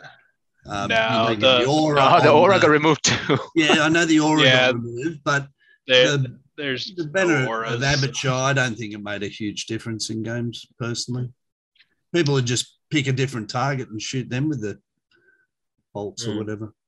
But that's my own personal view. And all right. I, What I, I tried it out a few times, uh, made a little bit of a difference, but not much. Hmm. it, it used to cost how much? 20 points? 20, 20. yeah, it was cheap. Yeah, enough. there's a lot of things you can do with 20 points, right? well, one thing you don't get to do now is to buy potion of the caterpillar. So what do you guys think of that? Oh yeah, that's massive. Not that I, I hardly Yeah. ever used it, but uh, No, I- Yeah, I agree. The potion of the caterpillar is big. Um, Yeah. At least in the U.S., going back to the banner of the Abbotshire, um, in kind of the top U.S. scene, uh, having spell ward aura was a very, uh, very big thing in, I would say, the top echelons of the competitive play. Um, whether it was through the Night Stalkers or getting banner of the Abbotshire, um, specifically having the combination of stealthy and spell ward uh, which it turns out Night Stalkers had plenty of, and then Ogres could do very easily as well with their Boomer Chariots and then Banner of the Abbotshire. Um, I think that really showed uh, the the power level when you combine both of them. Mm. Um, so I think Banner of the Abbotshire being removed is going to be a big deal for certain army builds um, that we're trying to combine them in that way. yeah, we didn't see much of it here in Australia Right. with those combos. So Well, Jeff, you could have started it. I could have, but uh, yeah, I, I wasn't. You That's know what I'm like. I hardly use any magic items at all. Right. I, I, mean, I would argue as well, Jeff. I'm not sure whether you agree, but like I think the Australian scene is a lot, a lot more mellow. It's uh, a, you you know, there's less min maxing in that as- in that sort of regard. You know, less spam, Yeah. less you know, less lightning bolt spam, that sort of thing. So probably why we didn't see it, but I, I can see the justification why they removed it. Oh, it, it definitely had its uses, but I mean, when I came up against it, I, I- as I said, I would obviously they're trying to protect certain units that are more vulnerable to say lightning bolts, etc. But um, yeah, I, I wouldn't have found it much of a difference because I hardly ever use it, Mhm. and I hardly ever use potion of the caterpillar where other people would never go without it. yeah, but Jeff is uh, more of a Yes. counter punch player. So if you absorb the punches I, first, I've, I've always gone for units over items, so Mm. yeah. so what do you guys think, uh, Yen and Adam? for Caterpillar. Mhm. Yeah, look, I think it's a good change. I think it was just a bit too ubiquitous. Like everyone took it, both of them usually. Um, and so I think it, it's it's good that it's just the one now. Uh, for as a herd player, I think it's nice because it makes my army somewhat unique. And you know, previously, I think the one of the challenges with herd was that um, you know we're kind of like a bag of hammers. Like everything had Pathfinder Thunders, which is nice, but you don't need it on everything, right? Like you know, you, you didn't really have the uh, you know, you don't always need it on your big block and infantry, for example, and other people didn't. You know, they'll plonk their defense five horde in in a forest, and then uh, that will be a nice defensive horde. Uh, and so, you know, I don't think, um, yeah, I feel like you know Pathfinder and having Pathfinder just on the units that hit hard, you know, was enough. And you know, I didn't think the herd really had that sort of advantage. But yeah, I think it's good that uh, they removed the you remove that item. I think it levels the playing Is, is it a a stealth more. buff to all Pathfinder armies? Oh, definitely. I think it's not, not a major buff, but it is Oh, yeah. a buff. It makes is a you buff. look at your, your list now and say, well, what has Pathfinder? You know, if you're Yeah. that type of player, okay, Yeah. well, I need some of those units to Mm. deal with the forests, etc. Whereas before Yeah. they just go, okay, I'll put on the potion of caterpillar. Mm, So that's yeah, I think uh, be- before this change, you have Potion of the Caterpillar and you have Boots of Striding. And usually you only need to deal with two difficult areas on the map, and then you just have the two answers to it. And then it doesn't matter that the rest of your army doesn't have Pathfinder. But now that Yeah. you only have access to one, I think it makes more tactical depth. Yeah. Yeah. Wine of Elvenkind, does anyone use that item at all? no. Nope. Yeah. I think it needed to go down another five or ten points before Yeah. you would see it. It still. Yeah. Um, I especially if you're removing withdraw from your game. Yeah. Why do you That's need wine of was thinking. Elvenkind anymore? Yeah, Mm. that's But, what I was uh, thinking why they did it. Yeah. Yeah, Uh, I, I yeah, that's that's I agree. I think without the withdraw rule, like that expensive item becomes even less Yeah. viable, I think. Yeah. Um, but yeah. Yeah, I never take it normally anyway, but Yeah. Imagine Patrick having two, two Zorro point Allen used it quite a bit, didn't he, in Undead with his uh, Soul Reaver Cav? Uh, who's that? Pat Zorella? Yeah, it was used to use it all the time with his Soul Reaver Cav, and um, you know, was well known for how well he used it. It was Yeah. very early on in uh, second edition that he um, used that effectively. I I got the uh, I, I felt the pain of it. Okay. So- Uh, yeah, it's he's to a dodge great intervening units to charge the thing behind, especially when they're quite widely spaced. I think that's Mhm. that's it. But if you're used to the geometry, you could uh, tighten up your ranks a little bit more, and you you would not be able to charge if it couldn't fit. Yep.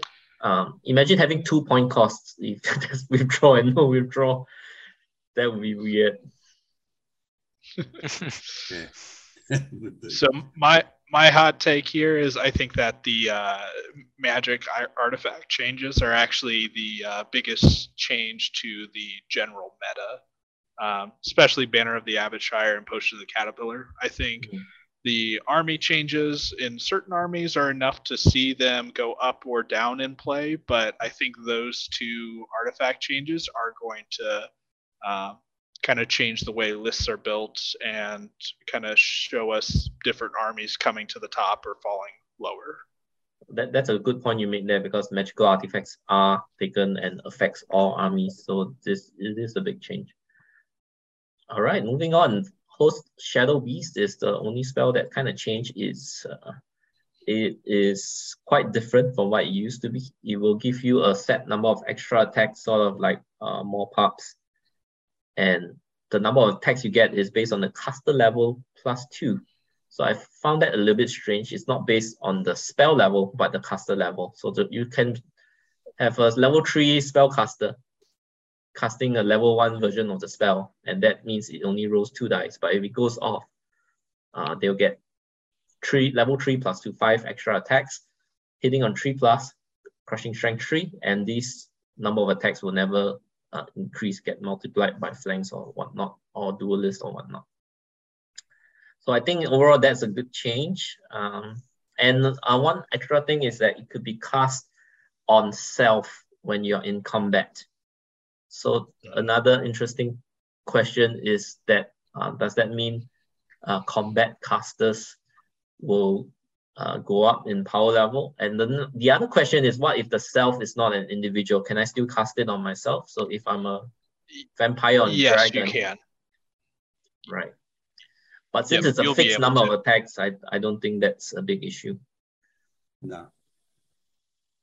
I tried I- it out in a game the other day and I didn't find it that, you know, it's definitely not game breaking by any means. So Mhm. it's um, a nice little touch there, but nothing to worry about. Yeah, I, I think some of the main uses you could see from it is uh, defending against flyers. So that little lonely spellcaster in the back there now has the ability to go knock a flyer out of the air. You know, a dragon that jumped over or whatnot. Um, Would he still be limited by his movement? So He- he can't yeah. he can't charge more than say speed five and cast the thing, can he? Yeah, be on a horse, I guess, but horses Uh, are expensive. Uh, Yeah, well So, then you get up to eight. the the way it's worded though is that it says you are allowed to cast uh, while in close combat it, when you charge. So my Does it say understanding when is you that, charge? Because I, I didn't see that in there. I'll Uh, That- that's while you what had me wondering about it. If you could, then definitely. Uh, Oh, better, yeah. but because like the I Rift didn't- Forge, the Rift Forge orcs, the that the little hero, hero, the I don't know, the seventy-five pointer. Rift He, he Forger. that he's the classic one, right? Who charges in and He's just casts Yeah. himself. Yep. He can Actually, I'm not it. sure if it does bypass the the at the double caveat. Yeah, that's for. I don't know the answer. I just wondered with that. I played it as if you couldn't do it unless you did your normal restrictions to magic, which is to move. Okay, so on the host shadow beast uh, wording itself, it says a spellcaster may cast host shadow beast onto themselves and can do so even when engaged with an enemy unit. While Yeah. the general uh, general restrictions of spellcasting is that you can't do it when you charge or move at the double. So I think this requires a clarification. I Yeah. would think Mantic would want it to be uh, able to cast, as it will be a bit silly if you charge and you can't cast it on yourself to buff it. Well, Especially if that was the intent. off. Yeah. You only have a five inch charge range then if you want to cast Yeah, it on that, yourself. that's what Yeah. I'm saying. Yeah. that would limit it severely and make it Yeah. uh, unplayable in my opinion. So Yeah. Yeah. Oh well, I Uh, think I, I think we can't uh, discuss this any further, except that it does require clarification. I do think that most likely they would like to allow that you can charge and cast it on yourself. Yeah. All right. I hope so. Yeah, I'd definitely uh, uh, make it better, and that would be a great use, Adam, if if you did have those casters in the backfield and been able to pin down a flyer, would be perfect. Especially things like the Trident realms who have uh, their characters with speed six and wild charge D three. Mm, yeah, they're fighty as well, right? So they'd be Yeah, like they're the mythic will fighty, become you eight add that attacks on it. or whatever Yeah. else. Yeah. They're going to be a real threat. Absolutely. Oh, I think you could. So I'm looking at the rules, how they interact. It says that spells are uh, spells work the same way as ranged attacks. And in range attacks, you can't do when you move at the double. It didn't say uh, you can't do Uh, when it you charge. but then charge. there's- Charge. Yeah, okay, there's- right. Uh, So But that's because there's an extra qualifier that if you're engaged, you can't shoot. So so Yep. now Full Shadow Beast say you when you're engaged, you can. Okay, good. Oh, I'm glad that's clarified. Hmm. Yeah. So I So I, I think it it's a very playable spell then. Um, Yeah. I don't think you're going to see it in every army. It's not overpower good, but uh, I think in the right matchups or with the right ideas, it, it can definitely add enough to swing a combat. Uh, I would say it's slightly more effective than just like a Bane chant on a normal unit, because like a infantry horde or you know unit with 18 attacks, uh, 18 to 20 attacks, usually you're only getting one or two more wounds out of a you Bane get an average of two Two, with a average. Bane chant, and this I think you're looking at one. t- well, if you're getting three extra attacks, maybe if you're going up to the four, you might get more than that. But I think anything that's just adding three three attacks, you're only getting Yeah. two hits, so it's under two, so it's, it's a little Yeah. bit less effective. Uh, I'm thinking four, if you get four or five extra, Four or five, then you with tip it. then- Tip it in its favor.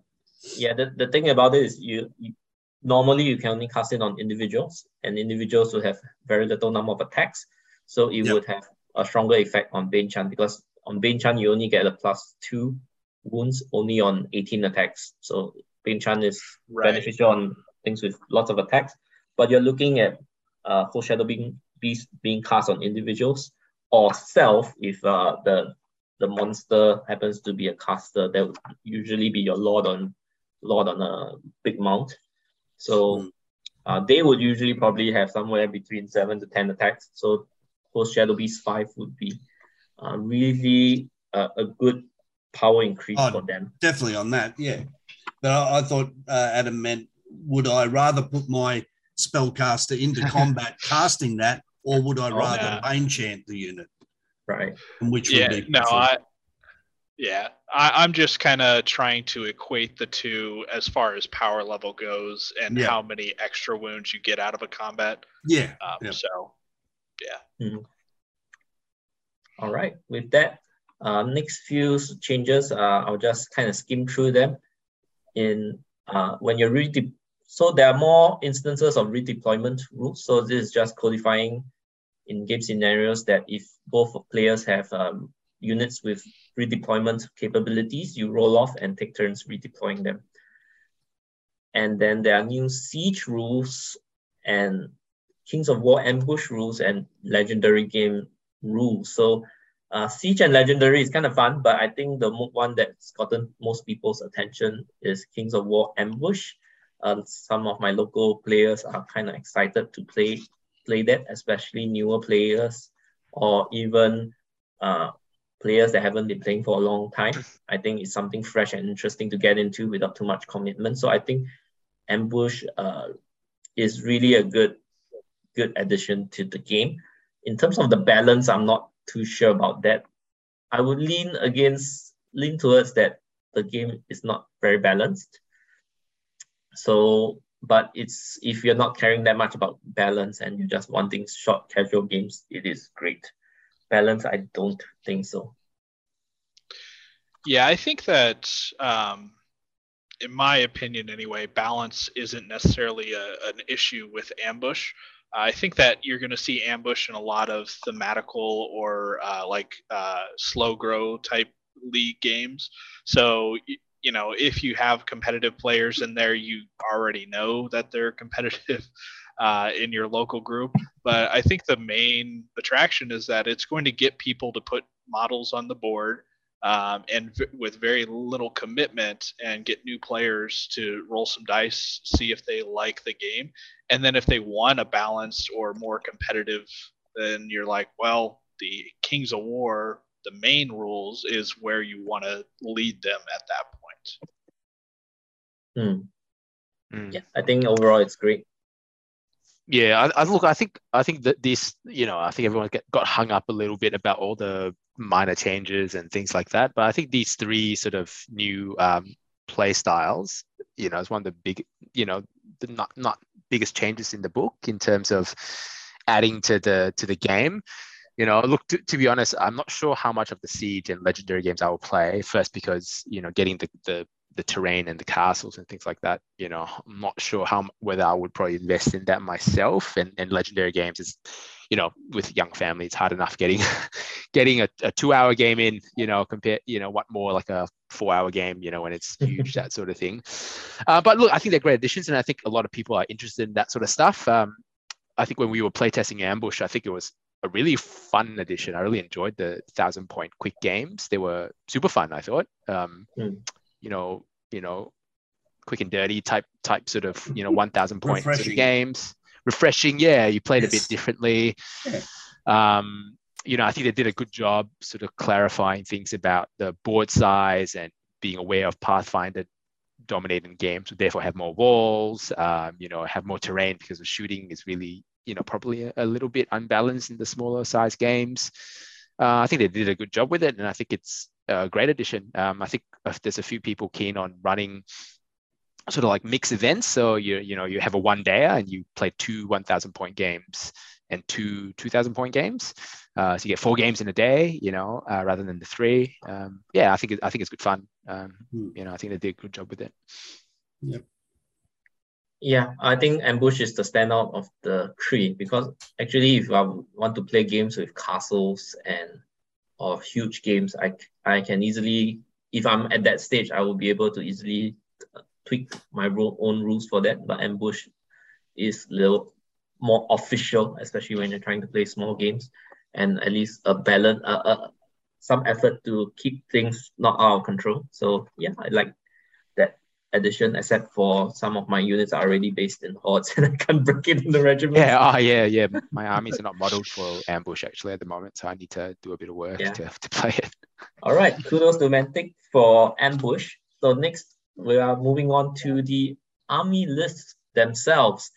If you're from the Asia Pacific region, do consider checking out Hammer House website for your hobby needs. They carry a wide range of miniatures and hobby supplies, including Mantic, Vallejo, Scale 75, and Green Stuff World products. And first up, we have the Abyssal Dwarfs. Anyone play Abyssal Dwarfs? I guess I not. So I I shall take this one. Yeah, you can take a page. Berserkers, they have a new option for Slaver Nets, uh, which gives them ensnare, but only against infantry and heavy infantry. I think that's kind of crap. If you like to give them an ensnare, just give it to them without any uh, any uh, what what do you call it qualifiers? Just, yeah, just yeah, say next, they're, right? They're, they're defense three. Give them a break, please. Give them just straight up ensnare. yeah. So next is uh, Abyssal Half Breeds. They got a five point discount in the regiment and uh, troop size. I think they're still not enough to be played because the biggest problem with them is that their defense 4, 14, 16 on regiment size. They die mm. a little too easily. So even with that five point discount, uh, and they they get Fury, I think, in the past few changes, which is still yeah. not really enough. Uh, I've I've shined to them a little bit more lately. I've Mhm. Played played against them and played with them once or twice, and uh, they're definitely better than what they used to be. Yeah, I think it does help. Uh, they're at uh, 195 for the regiment. They're inching towards the cheaper cavalry pricing. Yeah, yeah. So you might be able to uh, accept that their defense fall based on their pricing, and because you can field more stuff.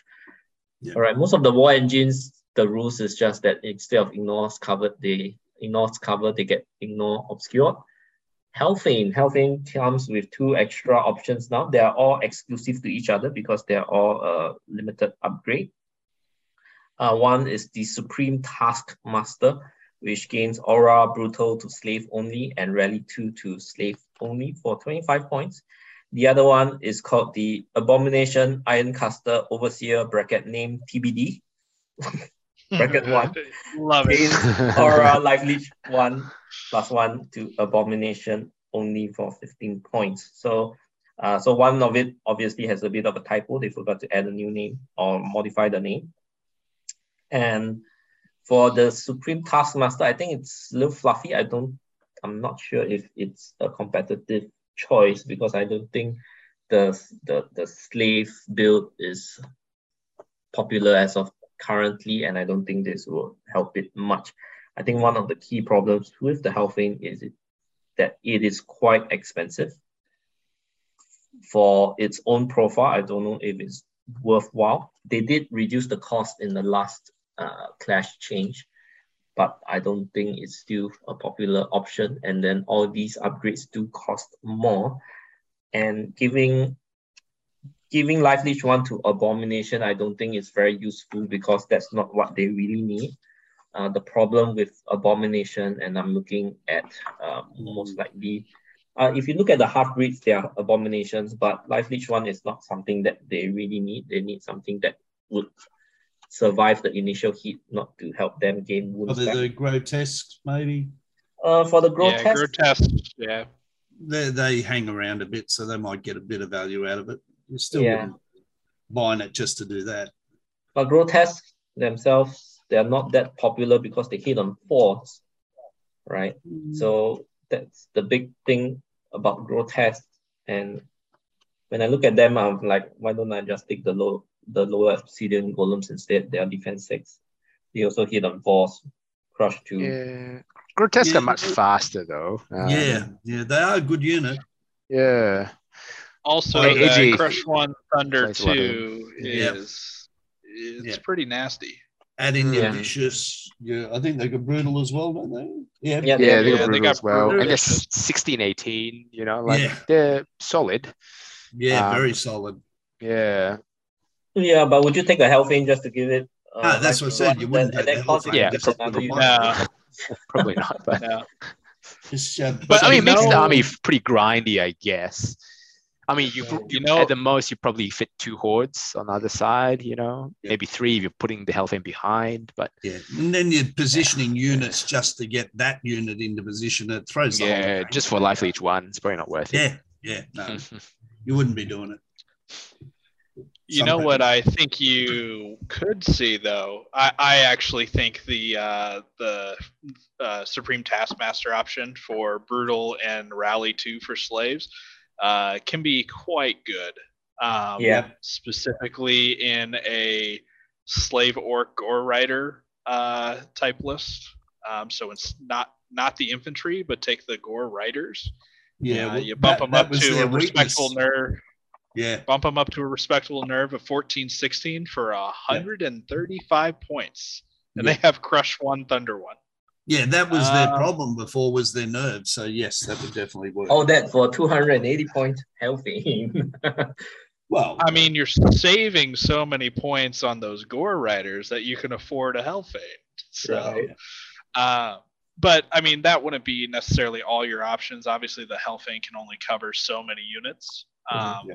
but i think that's actually a very good detachment that uh, i expect to see s- Yeah. at some point on the on the table the Taskmaster upgrade is definitely more interesting than the Abom- Abomination upgrade. Yeah. All right. Is is the Rampage new on the Hellfane, or is that came in last? I think it came in No, last. it- yeah it came in last clash. Last book, yeah, last and, clash. And that's the other thing. The the Hellfane by itself is actually a very respectable unit for mm-hmm. the points that it is. I mean, hitting on threes with nine attacks base and then Rampage D6, Crush 2, Thunder 2, Vicious, Strider, and Yeah. it gives Aura Brutal to dwarves just flat out, which then itself has Brutal.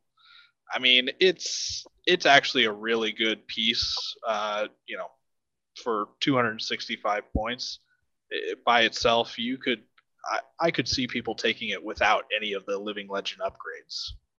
Um, I think the Living Legend upgrades allow you to then just more theme your list around it. Um, but I think the Hellfane is what makes Abyssal Dwarves unique, and I'd be sad not to see those see that play more. Yeah, I I haven't tried it, but you know, like you could run. There's a lot of look. There's probably maybe too many auras into the abyssal dwarves. They're almost like halflings in a way now. Like you, you could run a dwarf infantry list and then have the hell Hellfane giving an aura. I think then the um the formation gives an aura. Then you got I think Inferno gives an aura. So you have like you have infantry that's like brutal, wild charge, elite, uh, and something else maybe, all all given via auras. Um, and I kind of look at that being a dwarf player and, and a dwarf player who wants to play dwarf infantry, and kind of go like, oh, that's you know that's kind of tasty, right? You can you can you, you might be a uh, might be a possibly a viable dwarf infantry sort of list in there. You know whether or not you get all your auras in, in into play at one go, I don't know, but um, but yeah, it, it might be, there might be something there because you don't really see abyssal dwarf dwarves very much, do you? Apart from the Yeah, uh, right. decimators. Dice, uh, that wasn't in when I was playing them, but you could, if you wanted to go down that route, you could get two of them if you wanted to spread the auras out and bigger Mm, and get mm. different aura for different parts of the army. So, as Yeah, Adam so said, you could that- do- a decent fighter. So, Yeah, Mm. and I mean it's still it's a unit strength. I mean that's one of the big key factors when I look at building an army. Is well, it could be expensive, but if it's unit strength, it's going to help me win games. So yeah, Yeah. Right. Interesting. Well, yeah, I, I guess Abyssal Dwarfs have fallen off the radar ever since uh, War Engines. The got heavy nerfed, got nerfed, which is kind of weird. And the to heavy me. mortar got nerfed to it's not that piercing two instead. nerfed. it's still It's not that nerfed. I, I would No. I would argue the Ignores cover change was a bigger hit to them. And yeah, it's the common build was war engines and rocks, right, in the golems. And because the other options actually, tend to be a little subpar, but I think they are kind of inching their way back. So we'll see whether these changes are enough. Hmm. Uh, you'd like to say something, Adam? oh, I was just looking at the heavy mortar. I thought that it uh, got reverted back. It's always been D three plus two, uh, even after it got reduced down to piercing 2 Mhm. right? Yeah. Yeah. Yes. Mm. Okay, never mind then. Yeah, Yeah, the, the, the strong part of the mortar was always the plus two, D3 plus two. So it always uh, multiplies into a lot of hits because even if you And roll the one, it's still three. so, yeah, Yeah. um, well, moving on. Vicious. Yeah, they're still good. Next is the Ratkin slaves. They have a total of no changes. They actually have one change. They don't even have the faction portrait. You know, ev- at the start of every faction, there's a picture of the faction. So looks like uh, they're trying to fit everything in two pages. So I don't think they are gonna stay for fourth edition, but we'll see. I shall just I mean- quietly move on. Te- technically, the rocket launcher changed because they could take the rocket launcher from their big brother Abyssal Dwarf army, but yeah, nothing that's Right. unique to them changed. Well, the rocket launcher didn't really change. It's just a change of the ignore cover wording. Right. Yeah. Oh, they weren't they weren't allowed to take it before. Is that right? Or No, there. No, they they've always been allowed to take it, but that's the only uh, war machine that they've had access to. Yeah. ah, rather, yep. Effectively, no change. I'd say. Right. So Yes. next we have uh, Basileans. Their one and only war engine, the heavy arbalest, got buffed in the sense that they lost. Uh, they were they are five or ten points cheaper. I think they're supposed to be ten points cheaper, and they gained shattering. So I think that's a good change. They are now coming in uh, fairly cheaply at uh, 75 points. Shattering is nice. Uh, Basileans never had very strong shooting, but with the Glade Stalker nerf that the Sisterhood Scouts avoided, I think the Sisterhood Scouts are looking kind of attractive now, especially compared next to Glade Stalkers. They are 160 points. Mm. Mm, ranged 4 class with Vicious Range, which mathematically should look the same as Elite. Uh, just that their melee combat is not as good. They do have Iron Resolve to be able to survive cheap shooting. So uh, yeah, I think that would allow Basileans to have a smattering of shooting in the form of scouts, maybe a lightning bolt wizard, although the boomstick has been slightly nerfed since last edition. And you can throw in a arbalest or two to add some wounds and especially shattering, which is equivalent to a plus one wound. So I think that's a nice change to give Basileans a little bit more shooting options the uh, I'll do the Phoenix last. The Paladin Knights received a five point discount in both the regiment and horde options. That's great because the Knights are pretty popular, especially with that uh, synergy with Divine Fervor from Angels, giving them elite. So the Knights have always been a popular choice. So that is a straight up buff for them, although it's just five point discount. Mm, and lastly is the Phoenix. I like that it's cheaper and it has a cheaper basic profile, 145 points. And where, where is it? Oh, there it is, 145 points. Comes with Q5 and an 18 inch attack now. So that means if you take the Phoenix, you do have a more reliable shooting platform as well because 18 inch 10 attacks. 80 aim, 4 plus. Uh, it has Q5, but the basic profile no longer comes with uh, Radiance of Life. And if you like to take Radiance of Life, it's a 30 point upgrade. But this second part of the upgrade is a little bit strange because you lower him to defense two and you lose nimble, but you gain regeneration three plus. So I don't know if I like that trade-off of defense two for regen three plus because if you get one shotted off the board, then it doesn't matter how good your regeneration is. Yeah. Uh, other basic changes to the profile, it dropped from speed 10 to speed 8. It dropped from 5 attacks to 3 attacks. That's in line with its, with its cheaper point cost. I'm not sure if the nerf has changed. I think it's, it's gone up one, I think. It's gone up one? Yeah, it's gone up. Looks like it. Yeah, yeah it's a 16, 18 now. Yeah. Uh, actually, it might have gone up too. I think it was a 14, yeah, I 16. think it was 14, 16. Yeah. Mm, all right.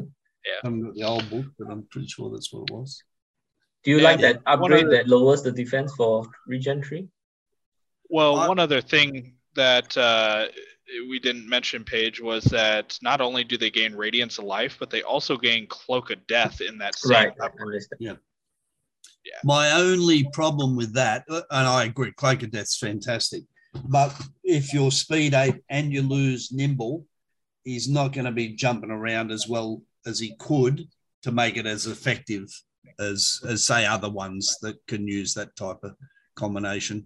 And on top of that, with that defense too, you'd you'd just pour everything into it, wouldn't you? Just knock it off. Yeah. So uh, I don't know. It, it could work, but against non-shooty armies, it'll be good. Yeah, I like the regular. I'm not convinced yeah, with the ancient. Great. Yeah, Rankler's great at 145 mm. points, but I think losing Nimble is huge for that price tag. Uh, and then, oh, like, yeah, as you say, you know, defense too. Like, you know, look, yeah. obviously it comes down to the play, but then if you're hiding it from Gladestalker's whole game, then you're not really getting to use his Radiance or his Cloak of Death, are you? So, use it at all. Yeah, I'm, I'm, not sure six, about the upgrade. So you can't hide behind too many things either. That's right. I, um, I played against a list with four of the regiments of the um, Sisterhood archers and two of the Phoenix, and the firepower they they spat out was pretty effective. I can tell you, I wore a lot of uh, wounds on the way in. So, the, the shooting from the Phoenix is quite good with steady aim, height six, just sees over everything, can move and shoot. It's got good good long distance, and you add that in with all the other shooting that you're talking about, Paige, and you've got a um, decent amount. Of very yeah. effective shooting with Yep. the option of hurling. Sorry. Yeah, uh, with the with the scouts, the Arbalest, Lightning Bolt, and the Yep. Phoenix now having an Yeah. 18 inch range, that does give it a more credible shooting threat. And I think overall it's great. Uh, it also differentiates it from Samacris, right? Which used to be flat out better than the Phoenix. Yeah. I, I do like that Cook of I- Death because you know when you charge things with 18 attacks, that one or two extra pip of damage does swing the math better in your favor. So I might Oh, Fantastic that. cloak of. It it is actually really big because Basilea has a lot of dread in the army as well. So Cloak of Death plus dread or brutal from their uh, from their large uh, large infantry. Um, Yeah. That minus two just flat is going to be pretty big. So. Um, Yeah. But I think that you're going to see more of the base versions, mainly because you still take Samacris in my mind, who has Radiance of Life built in um, and typically two radiance of lives uh, aren't needed in the army so I would think it's either or right now. If I were to take, I think if I take both the Phoenix and Samacris, it's a lot of points in support. i think the phoenix is cheap enough though um, yeah, and I think- too. That's true. i the think base one Phoenix. of the i think one of the big things this phoenix is going to be able to do that maybe people find out in playtesting is that it's a height six speed eight nimble monster that can just go out and charge things that you don't want to deal with and that 16 18 nerve with the regen 4 up it's likely going to stick around for more than one potentially two turns Hmm. Yeah. Yeah. Yeah, there's you the can risk charge that a if you dragon with it and, and hold for a turn and then just walk off. You've still Yep. done what you needed to do, which is shut it down. absolutely yeah with regen three, it uh, can heal Yeah. off quite a bit of the damage and take another charge. You Yeah. You're only risking 145 points. It's not like a, Yeah. you know, Mm. I think it's all buffs for Basilea here. Um, I think the army was already good before, and they just got better because they have more tools to use now. Yeah. All right. I think we should quickly move on to audio of the bottom up. Uh, the one change is the five point discount to Order of the Abyssal Hunt, which I think is great because those guys are being used often anyway. And Brothermark has received a lot of buffs since the last clash. I do think their power level is uh, at a comfortable level right now. And um, not a lot of people play them still, but I don't think it's a handicap if you play with them. So all in all, um, Brothermark is also in a good place. So in the interest of time, I think we'll skip forward to next, which is the dwarfs. Yan, could you cover the changes to the dwarves? Sure. Uh, I think the only changes to the dwarves is just to the uh, changes, obviously, to the artillery uh, ignores cover rule. So now you've got the options between the cannon and the bombard, uh, where the cannon ignores concealed and the bombard ignores obscured. Um, personally, my just my my opinion is that I don't love the bombard mainly because the um, the ignore obscured option is just piercing one, um, which is you know, on two five pluses dice, I just don't think it's really worth it, to be honest. And then uh, the other longer, the other shorter range attack uh, is cops all the penalty. So, you know, um, yeah, look, and then the cannon now ignores concealed. So I used to play cannons, obviously, just like rock throwers, just put them behind your lines. And with dwarves, they, I think they do need to be behind the lines because they're so slow. It's just hard to respond to, to things that sort of go wide on you. Um, and now you can't do that. So I'm not sure. I, I don't I don't love. I, I feel like this is a nerf to the dwarf artillery. If you want to take that form of artillery and you're not taking organ guns, for example. Um, yeah. So that you know I I don't I don't love the change to the cannons, but it is what it is, and maybe people didn't really take that many cannons anyway. I think organ guns were a bit more um, popular. Uh, but I think the biggest change to the list is the Dwarf Lord and Beast, you know, getting to be 25 points cheaper. I think he desperately needed that that points drop, you know, comparing him to the uh, Lord and Frostfang, uh, who was just flat out, flat out better. Um, is he like a like a triple triple selection? Like, are you going to see three of him? I, am not sure still if you would see three of him. Um, but um, he, I think he's a lot more viable now. Uh, I think you you definitely see at least one, maybe a couple in, in most lists um, in there. Yeah. I think with units uh, available to him like Faber and Ironheart and uh, and Garrick Heavy Hand, I, I don't think you'll see three, but I would expect to see one in uh, in a lot of dwarf lists.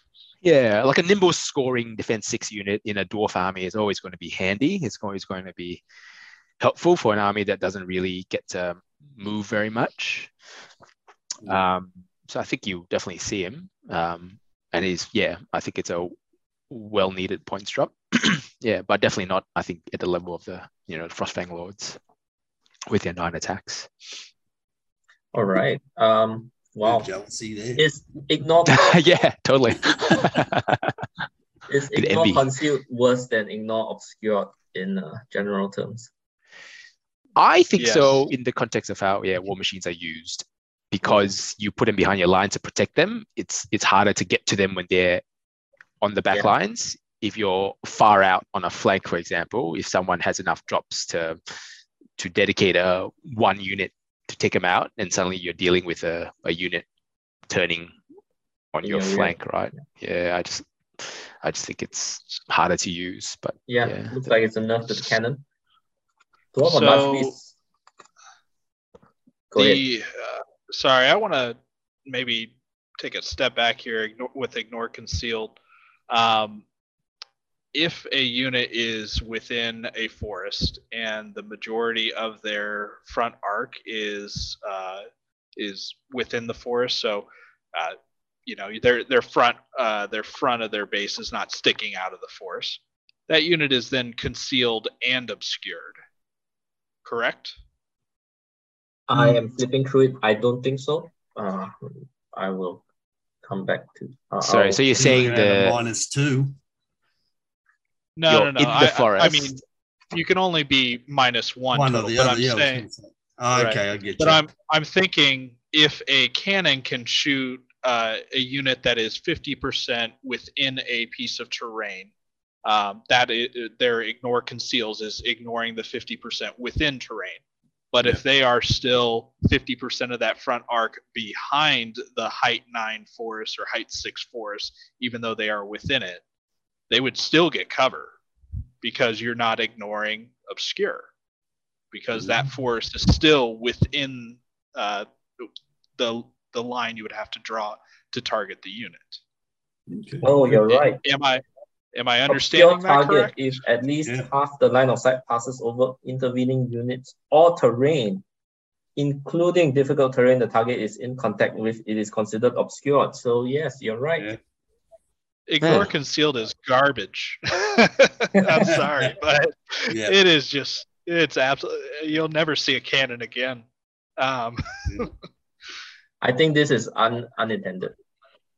Yeah, potentially. yeah. But so it needs some cleanup. But the way, yeah, again, you know, we we talked about it, but I think that they overcomplicated something that didn't need to uh, get this far in depth. So you heard it here, guys. Ignore concealed is garbage because if its frontage is in the terrain, it's still obscured by the intervening trees. Oh well. Dwarf Lord of Large Beast is cheaper. Uh, yeah, I thought it was pretty good Focus before. I, I always thought it's a great mobile anvil and a speed trap in an army that doesn't have much speed. And it just got better. So awesome. Absolutely with that, let's move on to the free dwarfs. Uh, Yan, take, take it away with uh, no change. Yeah, so I think the free dwarfs are just the same. They get access to all the same changes in terms of the the bombard uh, and the cannons, um, and then the free dwarf lord on, on large beasts. So same thing. Um, so I don't think there's any difference between the the two the two factions there. The the, the changes that affected the main list affects the free dwarves as well. Um, that would probably mean the free doors won't be taken more than it currently is. So that means yeah, I, I don't know how popular the, the free doors are in the US, um, Adam, but they're definitely not. I don't think they're as popular as the Imperials here. Um, they, especially with the rise of the formation, Formation. in the Mhm. Imperials. Yep. Yeah. Um, Yeah, that's it's the same popular. here. Mm. And I find free dwarves. I've played them a fair bit this year with not huge amounts of success. I would say, just um, based on my collection, I would I would like to run them, but they feel like herd that is slower um, and hits less reliably and less less less hard. Um, but they get access to shooting, you know, sort of thing. Uh, yeah. So I think they're they're kind of struggling a little bit already with the free dwarves. Um, again, the free dwarf on the Lord on Beast change is, is great. I think that's a great great change for them. Um, but you know, I don't think the the changes are gonna make a big difference in their sort of popularity or, or power level, to be honest. But mm. Uh, we got to talk about the shadow buffs though, which is no more Pathfinder item means that Free Dwarf Brock Riders are superior to Imperial Dwarf Brock Riders. that is true. It, but I think the I, I do like them still. I like the Brock Rider troops, especially. I think they're great a great unit. Um, I think you could. I actually think um, ambush Freedorf ambush is actually very good because you can get lots of Pathfinder on your units, uh, which controls and because of the smaller board size, your dwarf army doesn't struggle with getting outflanked as much anymore, and your um, Brock troops actually can control the whole board. Um, plus, your ranger unlocking ranger regiments, uh, that hybrid unit that can fight and shoot is, I think, again very good in in ambush. Um, so I think I think they're a bit of a sleeper unit for the for the sleeper faction for that smaller um, smaller game, to be honest. But crafting for ambush. yeah, so- power the ambush. I think I think they're actually very good in in the ambush size, mainly because they don't have to worry about getting outflanked as much um, in that in that in that um, smaller game board size. For both, I think both dwarf factions will excel in that smaller size because of the smaller board. Um, but yeah, okay, with that, elves, and now let Adam take this one. All right. Uh, so elves got quite a few changes here. So um, the first thing is Glade Stalkers are now 10 points more expensive, bumps them up to 185, I believe, for the regiment. Mhm. Um, Stormwing Cavalry uh, got a five point discount in both the troop and regiment format. Uh, Silver Breeze Cav got a discount of 15 points at the troop and 20 points at a regiment. Uh, the War Chariots got discounted uh, in each of theirs uh, 5, 15, 20, and 20 in each troop, regiment, horde, legion, respectively. Uh, bolt throwers got a 10 point discount, and now they apply spell ward to the unit after they deal damage to that unit. Um, Elf and Archmages did not change, and the Noble on War Chariots is now uh, Crush 1, Thunder 1 instead of just Thunder 2. He got an additional attack as well, didn't he? From four to th- from to from three to four. No, oh, they've think always did. had four attacks. They always had four. They always had four, yeah. Oh, okay. Yeah, he's always been borderline. I think the big like I I like that change. I think the big thing for him is he needed like a 5 or 10 point increase and you needed to get uh inspiring on this guy. His lack of inspiring in the elf army uh, who already struggles unlocking characters is it's really tough to justify taking a noble on war chariot especially over a troop of silver breeze now that they're even cheaper So Uh, he did get, he did get very- four attack an extra attack. So easy armies has Oh, him he as did? three attacks. Yeah. oh okay Alright. I thought he always Yeah. had four. No. Oops. So his worse Still than lack you of remember inspiring is the big thing for him. Yeah, yeah. Um, so as uh, elf players, so um, I first my first army in Kings of War was elves, and the main thing I was known for was the uh, bringing Silver Breeze to their glory. Uh, so they got nerfed in previous uh, after that. But uh, I I ran a spam of Silver Breeze, so now seeing that they dropped uh, significantly in points uh, just gives me all those dirty ideas as an elf player. Come back. Yeah, looking at it, right, because of the increase in price of Glade Stalkers to 185 and the reduce in price of Silver Breeze, they're now cheaper than Glade Stalkers. They're 180 points and with two extra attacks. So I think they are quite worth taking and looking at. Would, does that edge Glade Stalkers out? Would you stop taking Glade Stalkers? Uh, I never took Glade Stalkers, but um, I would say no the big thing Glade Stalkers have going for them is they unlock and their unit strength three versus the Silver Breeze mm. regiment's only unit strength two. 24 mm. inches as well uh, is a big, big difference in shooting. All right. Absolutely. Yeah. Uh, also, the Glade Stalkers, even with less attacks, they're more potent in combat because they combat. just have flat elite. Mm. Uh, unfortunately, the big change I want to see is Silver Breeze Cav getting flat elite, but that seems not to be the case. So. I mean, I will. I, I do think the move from 130 points to 115 for the troop as well. That I think now they can chaff as well. 130 always seemed a bit expensive to to chaff, but 115 now seems not too bad. You they know, often used them as chaff, yeah. didn't they? So what mm. about the bolt thrower change, Adam? Would that make much difference?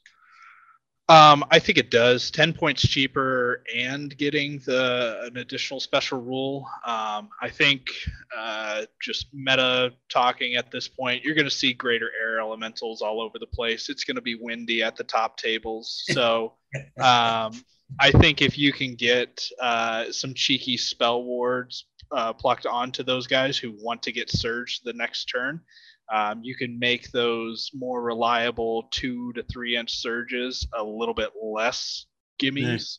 Yeah. um, you know, so uh, I'm hoping that it'll make a difference, but uh, I I have yet to actually put elves on the table and practice them, so it's all theory at this point. Yeah. I think that spellcraft book uh, is very nice. It's very fun, full of flavor without adding extra rules. So I really like that change, and you can do fun stuff like shooting a unit that's about to charge you and hope that they fail their Bane Chant. so that's yep. uh, an interesting option as well. Uh, also, you can shoot a unit that you know you're not going to kill um, and reduce the effectiveness of a healing spell mm-hmm. against mm-hmm. them on the on the following turns. For sure. Yeah.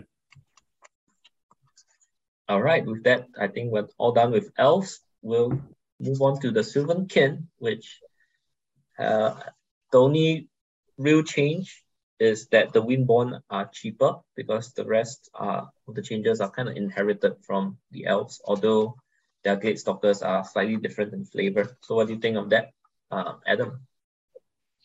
Uh, Windborn were my babies. They made the Windborn for me, and I love them. So uh, the uh, ability to have your shooting attacks be a wind blast that deals damage is uh, extremely good, especially with the lack of spell ward that we're about to see in this next edition. So um, you're always going to be hitting on fours, except for when you're targeting halflings. So um, I think it's huge, and a 30 point decrease is amazing mm-hmm. uh, for this unit in an already amazing faction that has access to greater air elementals and still really good glade stalkers that are uh, stealthy. So, in my opinion, they're going to be probably the best glade stalkers because one of the big counters is the mirror match shooting. So, if you can have stealthy glade stalkers and greater air elementals, and now a really cheap Windborn unit, you have a lot of tools uh, as a Sylvankin player. Um, And I am not uh, that filthy of a person that I'm going to pick this army up. So I will revert myself to maybe playing the lesser regular elves. Lesser elves. are they lesser though? I mean, I think they, are both. They are lesser. I'm, I'm sorry. The dra- Drakons don't hold up to greater air elementals. Mm. Might be a hot take, but I mean, Sylvan-Kin Cav also get that, uh, you know, Pathfinder sort of that you can buy for cheap as well. And I believe Quicksilvers are going back in. Um, Um, actually, that was, I think, a big change because this Windborn Cav in the Sylvankin don't have access to the Quicksilver. Uh, at least as it's written right now. Yeah, but I think that on the forums on, on, Fanatics is it's been confirmed that they're going back in. I believe. was- I could be wrong. It was an oversight. Yeah. yeah, it, it, was it an could be. Yeah. Uh, just another reason to say that Sylvankin are the superior elves. Mm. Um, but yeah, I, you know, back to the other elves that again is kind of a shadow nerf. I think that the Quicksilver Lancers, uh, with their nimble upgrade and making them elite nerve of 15, 17, uh, desperately needed the Pathfinder item uh, in order to make them ex- uh, over the top effective. I think they're still good, but without uh, constant Pathfinder, they're going to be less useful than what they were before. Well, they're less maneuverable, but you said it still give them boost of riding for for the charge, right? Yeah, I still I think they're still very very good though as a unit. I I really like. I think I think they definitely needed that nerve bump, uh, and then nimble as well. Um, I think gives the army a very like yeah, it makes the unit much more usable. I think when previously I think 14 16 I think any sort of 14 16 cav people kind of was always really hard to sort of work around that that nerve. I think. Well, with uh J Boots giving Pathfinder now, you could still do that janky play of popping it for the Pathfinder, maybe running entirely through the forest. That still works. Yeah, you, you definitely can. Um, it's just you're gonna have to play a little bit more tactical and uh, a little bit Mhm. more thinking ahead versus just uh, easy mode. Put caterpillar. so on. it's a good thing though for elves, I think. They don't need more power. No. Right. Next, uh, Empire of Dust. Yan, take it away. Yeah, so Empire of Dust, some good, nice little changes, I think, uh, in this book. Um, so you've got the skeleton Deadeye crossbows uh, became regular. Um, I think the Re- the Revenant Cav got the standard five point discount. The, all the cams Cav got as well. The Sandborn Worm Riders got plus one nerve and life leech, an extra life leech. So they're now life leech two.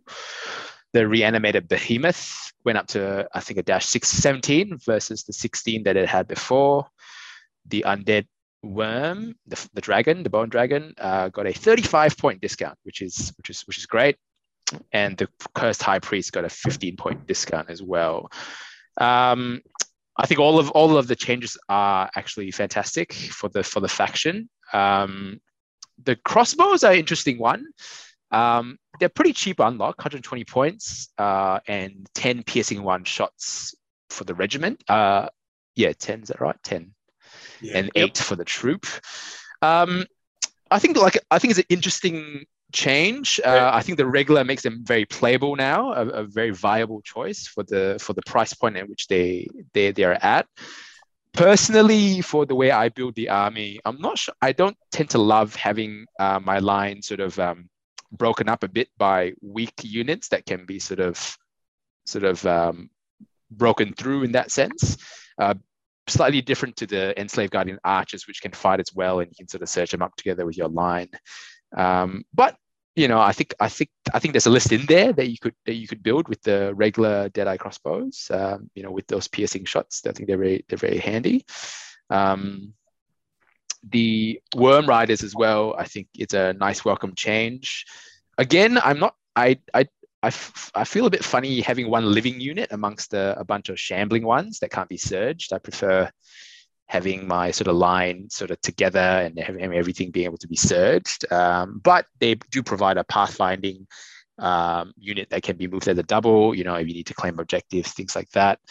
Um, I think the 13, 15 on the regiments for the Worm Riders are actually something that is very, very handy. You know, they're sort of nice, sort of fast, thick, thick chaff in that sense now. You can sort of move them up to grab tokens early, things like that. So I think, I think they're actually a very viable choice as well um, in the regiment size. The hordes, I think, are okay, but I'm not too sure on them at the moment. Um, I used to really enjoyed running um, chariot legions and they might be a, a, a replacement for them possibly in terms of that speed um, sort of holding holding power. Um, the behemoth as well. I think the dash 17 defense 6 makes a big difference as well the chariot base especially when you're playing in this whole withdraw era uh, could be very helpful, helpful as well because you can just pivot and and uh, and and surge and get away without having to worry about the withdraw uh, so i think you'll probably see more of the behemoth as well uh, the undead worm I think I think the, the 35 point discount was was great. So now it rivals the greater air elemental, but I think I think a lot of people have said before, I don't think you'll see it's as good because of the 75 mil base. I think that's what holds it back a little bit. Uh, in terms of being able to jump over and surge or fit into spaces, you know, the 25 mil makes a big difference. Um, but you know, you have access to Ra, who who that that chariot uh, living legend that makes everything uh, melee three. If you have the skeleton keyword, which is what the worm has, very useful. Uh, I've yet to really pull off a significant combo of Ra. You know, I don't feel like Chariot heroes should be in the middle of the line because you know when they if they do a frontal charge, you always have reform issues after. Um, you know, things like that. But you know, again, he he buffs the worm again. You know, with that point cost.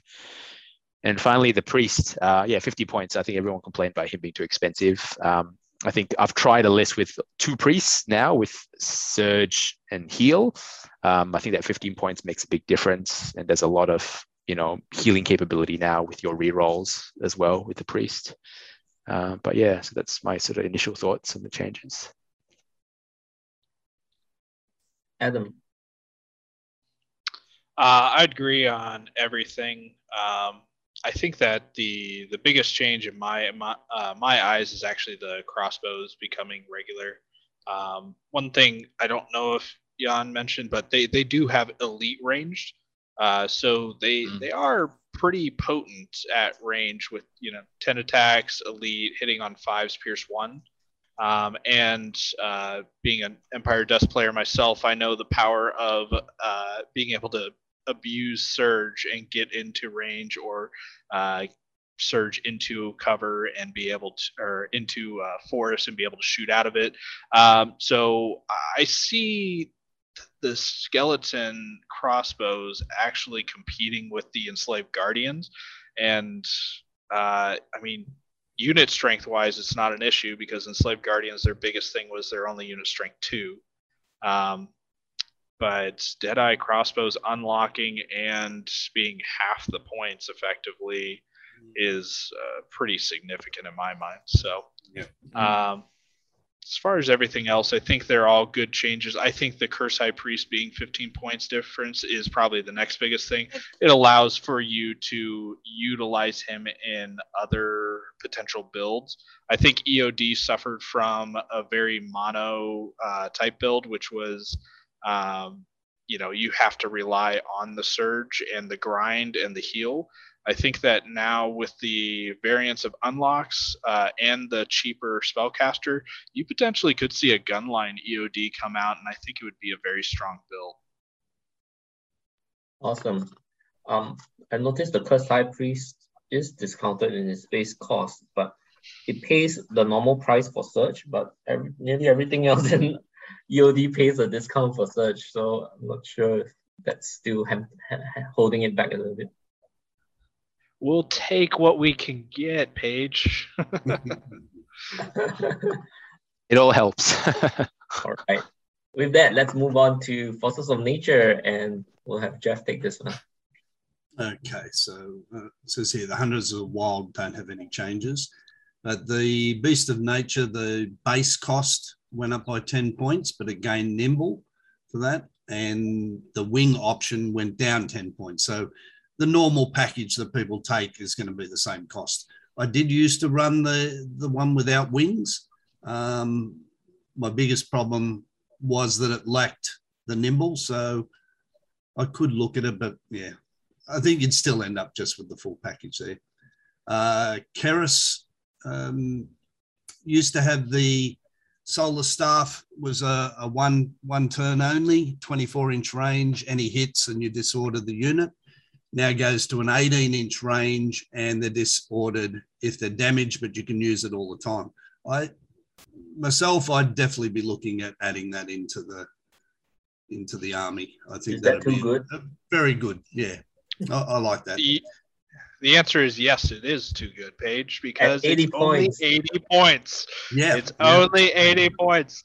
Just Yeah. take it anyway. And if you need any spells, you can still add it in. You, you have Yeah. I, I think That's those two thing. characters You're- the biggest, one of the biggest changes actually. Uh, Yeah. And I, I didn't realize come they were that those changes came were coming in. Uh, I only found out about it myself when the book came out, despite playtesting. Uh, and I think they're huge. Yeah, they're, they're they're really great now as well. Giving the what is it, Charlotte the surge as well, and I think previously she didn't have surge. and has elite on airbound. Yeah, you know, and and I think what what is it? It is. It does the the the, the sparks. What's it called? Something sparks where That's uh, Static- that's static pretty shot. rubbish. static Yeah. shock. Shock. Yeah, Yeah, you know. so when you deal damage with lightning bolt, you may immediately cast wind blast based off the damage that you dealt. So if you do two damage lightning bolt, you get two Wind two. blasts. So you're gonna push them. away one on average. I'm not sure if It that's did. right. So did go up Eh, 15 eh, points, but so Yeah. I think Yeah, Carrion- I- I, I think- probably wouldn't use it myself, but I'd definitely use uh, Keras. Yeah, especially since Karis has access to Surge 8 for 30 points, bringing it into a whopping 110 for a second Surge caster. Yeah, Because you're always going to take the Gladewalker Druid with the Ring of Brokenness. So, uh, as I said, I'll run Sorry. this without without any surge and bring some flyers in next time. Do you I'm ever find a you have issues getting in range for movement five surge casters? Sometimes, you know, the Charlotte because she moves quicker. Um, she does, doesn't she? I'm pretty sure. She's 10 uh, she's speed 10, yeah. flying. Yeah, so you know, that could really help with the surge sometimes Yeah, with your I like the I like the item with the extra six inches on the spell. I think that's uh, Crown, Crown of the King or something like Yeah. that. King, Crown Yeah, of that's- Business that's really Yeah. good when you're trying to get air elementals into charges and that. You put it on the Glade Walker Druid. Yeah, Mhm. That's, uh, Absolutely. yeah, Yeah, that's you have a much more range in both sides.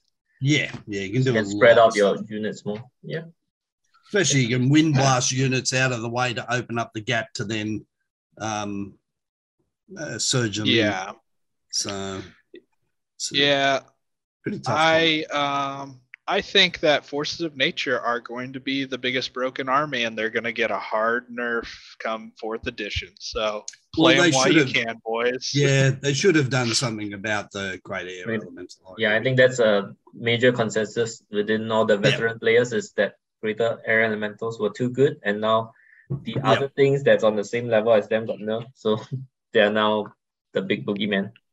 Yeah, and the the uh. the lack of the Pathfinder option just makes their army better again because they've got so much. You know, the whole army gets it. So Oh my yeah, god, they're definitely in a good spot. very good spot. Yeah. I feel if like the greater air elemental didn't exist, the beast of nature with that sort of uh, nimble knowing option could be a lot more Yeah, um, it was good. viable. Yeah, I think it's a really good choice. I think it's Yeah, cheap. yeah. 100, I think 150 points nimble.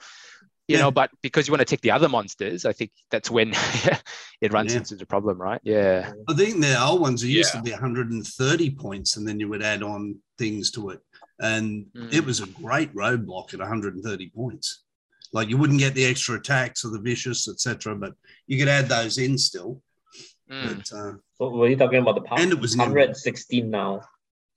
The Yeah. base is Yeah, it's 100, 160, and if you take it without the wings, but you're definitely going to take the increased attacks, right, for 15 Yes. more points, you're looking at 175 points for that beast of nature. Seven attacks, nimble, speed seven, threes, crush two, vicious. Uh, Yeah. It's really and Pathfinder built in as well. Like Mm. Yeah. it's super solid. Um, Yeah. But why wouldn't you take a greater The air wings. elemental for five points more? yeah, yeah. or you or you just put the wings on it anyway, and it, Yeah. it might be a thing of points. If you don't have the points and you want to add that in to get a bit of variety into the into the list, it's Well, definitely it- in a world that uh, greater air elemental doesn't exist, at 175 points, Beast of Nature on Oh foot, yeah. while Yeah. being good at a point difference of 175 versus 205 for the flying option, I think I'll still take the flying option. yeah, it Yeah, if it was something between like 150 versus 200, maybe the 150 has less stuff. Maybe I would consider, but at that Yeah. Yeah, for 30 30 points, you're going to take wings. Yeah. Yeah. All right. Uh, next one. Next one, Order of the Green Lady. The only change is that the Order of the Brotherhood on horses. They got the that cavalry discount. They only come in regiment and horde sizes. So the regiment got a five point discount, while the horde has the 10 point discount. A thing to note is they still have the option to take Banner of the Green Lady, which is Pathfinder, for 15 and 20 points respectively. So I think the army overall has a stealth buff with the removal of Potion of the Caterpillar. So I am still very excited to play this army with that stealth buff. I think that's all there is to say about it. I do use the Order of the Brotherhood on cap, so that discount is very welcome. Yeah, I think that's all I'd like to say about it. Next, we'll move on to Herd, and that's Yan. Yeah, No so I think this one's just the the the sort of uh, stealth change to the beast of nature, maybe uh, that um, could could provide an option with the herd. I don't believe there's any other changes that affect them uh, in the army. Um, or as yeah, and yeah, Yeah. it's just going to be the beast of nature at this stage. And so look, I mean, triple beast of nature nimble, you know, keep it keep them cheap, you know, at the five attacks, you know, little mobile anvils um, in the herd army that sort of really lacks anvils if unless you want to take the the earth elemental stuff, which doesn't can't move at the double. Um, you know, I think that, that there could be a list in there with the little nimble beasts of nature to sort of block stuff up uh, together Yep. with your your harpies. Yeah, I think I think there could be a list there which uh, will be helpful to the herd. Um, I do wish some other changes would have been brought into that list. You know, I, f- I feel like tribal trappers could have been made regular to help open up the, the list a little bit more. Right now, the formation is kind of kind of cool, but I you pay, you pay uh, hero tax because the the the trapper regiments themselves don't unlock, and then you got to buy the the tracker hero as well. Um, yeah, so that's really all I want to say with the herd. I think I think there's something in there with the beast of nature, something could be cool, but I think they needed a bit more help around uh, the other parts of the army still. Mm. All right. Yeah, I think it's another one of the factions that's not really loved by a lot of people and often gets overlooked when it comes to giving them buffs. Next up, we do have uh, Forces of the Abyss, which has no change as well. I think they are in a decently good spot. A lot of people are talking about the double Chroneas build. I'm not too sure about that though. Um, I've only played the Chroneas in last year's playtesting, and one immediate weakness I found with them is that they are unable to heal themselves, and so they they, they are That's likely why to you run be two. Targeted down first. Yeah. Um, then you're running wasting the two- cloak of death a bit. That's the only problem. If you run them next to each other. Yeah, so if you run them next to each other, it's also not the optimal Yeah. way to do it. I feel. Yeah. Um, So another the way to break break that is you run the Well of Souls, who Souls, takes yeah. all the wounds off the Chroneas, and then the Yeah. Chroneas heals the well.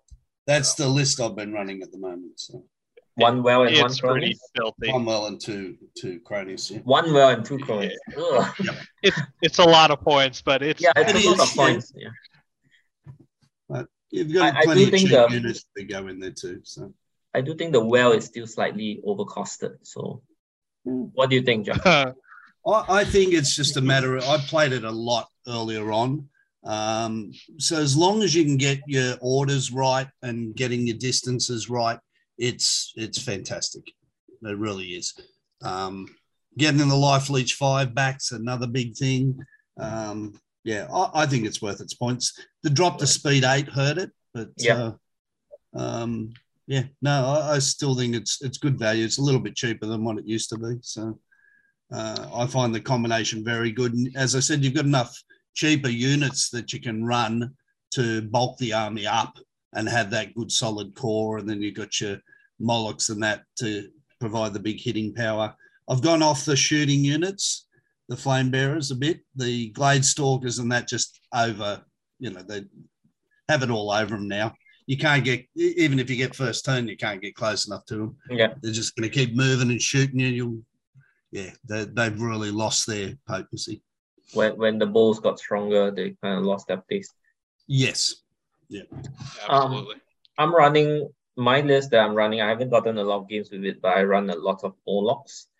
Uh, Mhm. Once again, they might suffer in the shooting meta, but there's not a lot of shooting in my local meta, and they are a glass hammer, but they are probably the best glass hammer with the upgrade of vicious and Oh. brutal.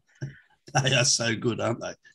Yeah, so I kind of like them a bit, and my way of protecting them is to bring lots of them. So, so I have uh, three hordes of Molochs and two hordes, Yeah. uh, not two hordes, but two regiments of horsemen for a bit of speed so that I don't get bullied by Right. fast Yeah, I'm just running the abyssal ghouls to to give you that chaff type of thing for them. Uh, they really do need it. They need protection from shooting, um, and they need protection from charges. Once you've done that, they'll just eat things alive. Yeah. And the tortured souls still have that crush one thunder one, which is awesome. Yeah, yeah. just can't have everything. That's all. Had to drop them to get the other combo in. All right, next is goblins. I put Adam's name on goblins, but I don't know if you play any goblins.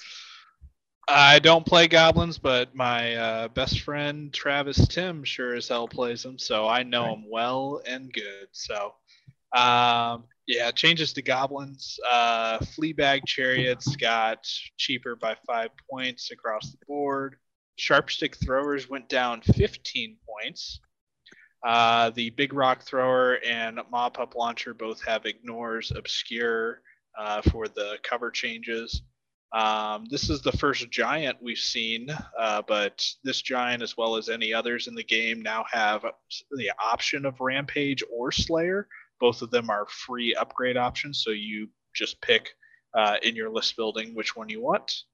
Uh, and then the Goblin Slasher is now unit strength 2 and has a 10 point upgrade option for a War Trombone on top of it. That's Uh, pretty cool. eh? seem- seems pretty good, just saying. Yeah. So Yep. I, yeah. Um, unit strength two is a new thing. I Yeah. think uh, going forward, uh, having all titans be unit strength two might be nice for them. They really do need uh, some sort of buff, being such a huge and unwieldy footprint in tight, getting the tight nooks and crannies. Uh, so maybe they're just testing it with the goblin slasher models first. Doesn't hurt that they sell all the goblins, all the slashers. Um, it's true. Uh, But uh, I I agree. I, I would love to see Titans get that uh, upgrade across the board as well. yeah, trumpets seems to be a must take if you are on the goblin slasher. It's just a much better attack profile. Yeah. Well, you know, you Yeah. always target the, the trombones, don't you? If you can get something at them. But now it's going to be very hard to kill these things. Can't just shoot them off. Yeah. It's very possible that you see goblins with six war trombones, three of them just being on top of goblin slashers. Yeah. Hopefully, we don't see that in Australia. But uh, Yeah. yeah, I'm not sure like they necessarily needed um, more shooting options, but you know, the slasher wasn't being taken. Um, so, you know, definitely needed something. And now I think it def- now I think it will be, but but yeah, Yeah. I think that that shooting that shooting goblin list is still very much in ascendance, right? Like, you know, now. I think one of the benefits to this change is the change to host shadow beasts. I feel like goblins were, uh, in my opinion, the most effective unit with Ah. host shadow beasts from Yeah. the previous version of it.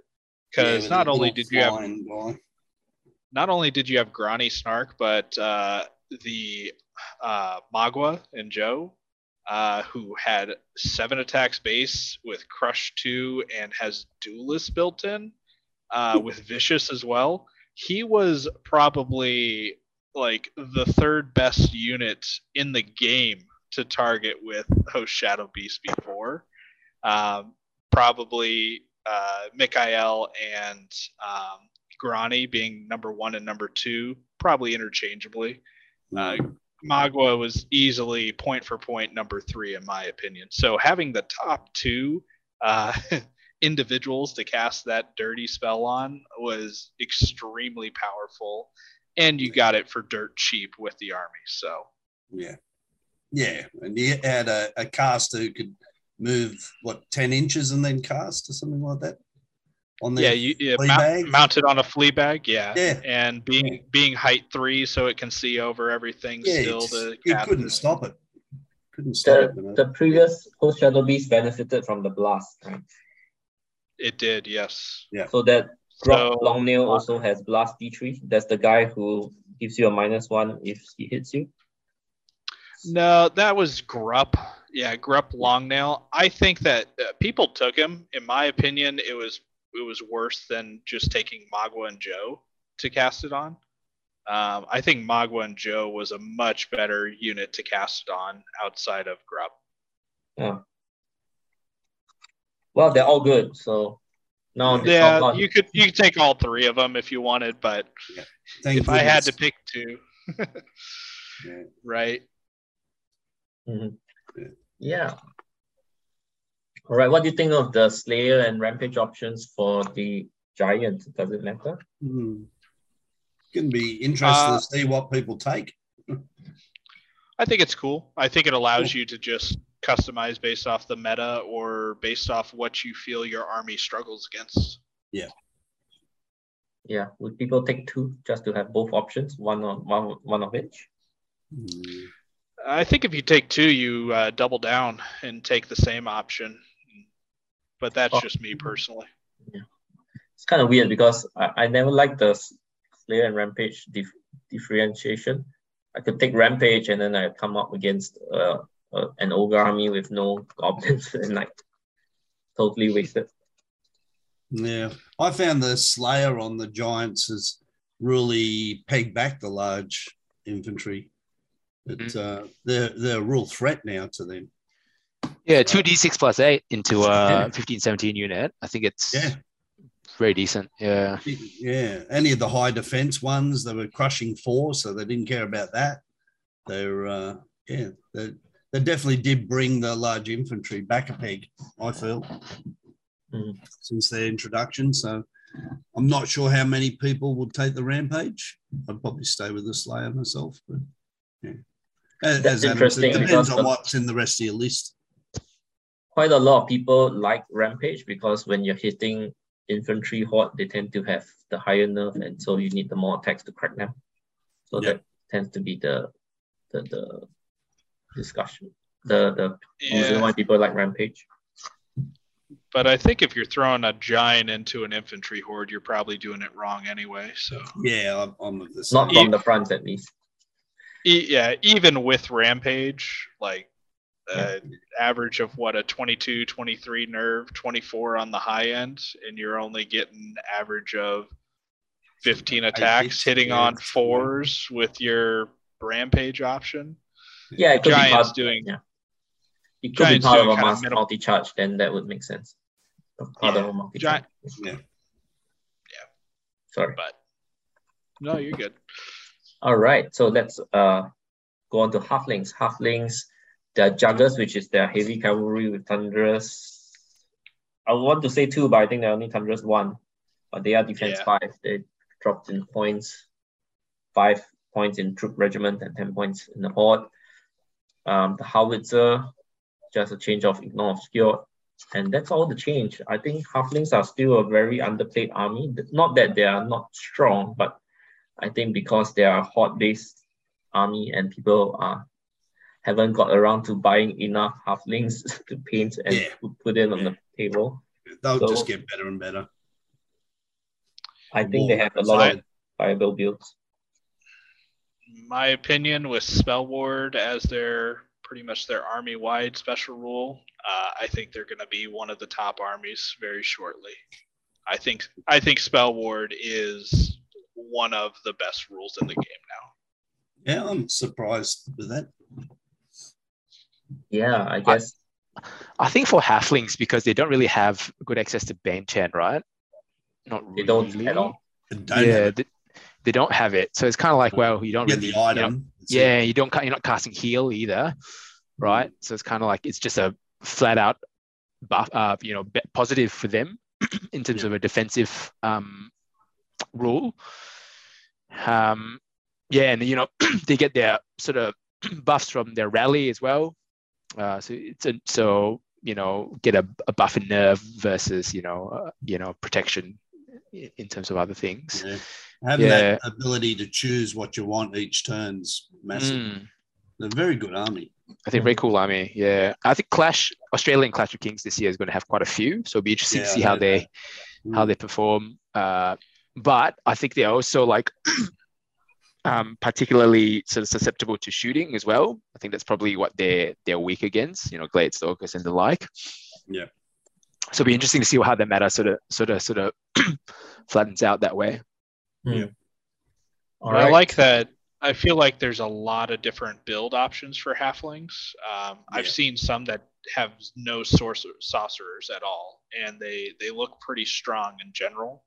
Um, And then there's others that have the triple saucer, and you go heavy into into that uh, portion of it. So I think there's a lot of different ways to build it. I don't know if there's a one that's going to be super optimal. Um, Yeah. But I think that they can combat the elf uh, glade stalkers with their own shooting um, and their own kind of gun line and hordes, which is not what uh, an elf army wants to see as a, a horde faction across from it. Okay. They're only 18 inches, but aren't they those rifles? The rifles are, but they have uh, what the uh, organ Bows. gun They have type bows and rifles. too. Yeah, they, they have a couple different things, and then they can thr uh, long range threat with the generals on airleses, the aeronauts, the grenadiers. DJs, so- yeah. yeah, they they just have a lot of tools, and they have the best trolls in the game. Yeah, they're pretty cool, aren't they? Yeah. Mm. Yeah. Edge To play Grenadiers a are like so Pro good. army. yeah. Like Yeah, I, I said, think they just lot- have so many tools that it's hard to find the balance. I think, Yeah. and Mm. that might be part of the reason why you don't see many of them right, uh, many halflings right now, is because Mm. there are a lot of good units. In And they can put a lot of units on the table as well, you know, with Braves unlocking. Actually goblins, you know, better, slightly better goblins unlocking. You get a lot of drops on the table. Um, you know, like I say, multiple flyers, their own shooting against, yeah, elite elves sort of thing. It's often, often you there's only too many things to shoot shoot at before you, you get shut down quite quickly. yeah, I think I think they're really an army to watch. I think they're really good. Yeah, I think no one has figured out the winning formula yet, and once someone has started to figure out uh, uh, uh, at least a way to win, and then it's, it will rise in popularity. Oh, it'd be great if there was multiple winning builds, right? Like you know, Yeah. that's I think that's what you be kind of multiple winning. yeah. builds. Yeah, It's but it always lottery. starts with one, right? And then people will start to play and Yeah. experiment. All right, next we have Kingdoms of Men. Quite a lot of changes. The Knights have a drop in points. The Beast Cavalry has the Indomitable Wheel option now, which is great. And it can take both its upgrade. It used to be exclusive that you can either make them flying or you can make them more heavy. Now you can take both options. So if you took all the upgrades, it comes in at 280 at the Flying Cavalry flying large calf points cost, I think it's pretty respectable and um, pretty pretty uh, up there in terms of power level with Drakons and the light Drakons and my Yeah. Order of the Forsaken that is because because Indomitable Will is good, right? it's um, fearless, which is the best form of waiver mitigation. um, artillery just uh, changing the wording to you know secure. Ballista got a huge point discount. It's only 60 points now. Uh, cannon becomes ignore concealed, which means it's rubbish. And Garbage. both Yeah. options. So if you were to take triple war engines, it will probably be the siege artillery instead. Uh, Or although a ch- couple of cheap ballistas in there. Get a few Um, yeah, I think in. overall it's great. I thought the Beast Cavalry were crap before this change because the inability to take both options. When you take one or the other, they just become very subpar versions of what they are. And now being able to take both uh, brings them in line in terms of their power level. Um, yeah, Kingdoms of Men still a very flavorless list, and of course you can flavor it to whatever team of army you like. Uh, overall, good, and I I think not a lot of people play them more because that they are a little flavorless rather than uh, them being a little weak on the power curve. But they are getting better right now. No, I, I really like the Beast Cav change. I didn't realize that until just now. So I think Mm. I agree because uh, Drakons are what 275 Mhm. uh, or 260 base, something like that. Um, and being able to be fearless over top of them, and then the vicious that you get with the other upgrade counteracts the elite. They're effectively the same unit, just with the ability to be fearless for a turn. So Mhm. that's very good. Mm. And an army that's got access to cheap troops, which the elves don't seem to have so much. Yeah. Don't get me on those archer changes.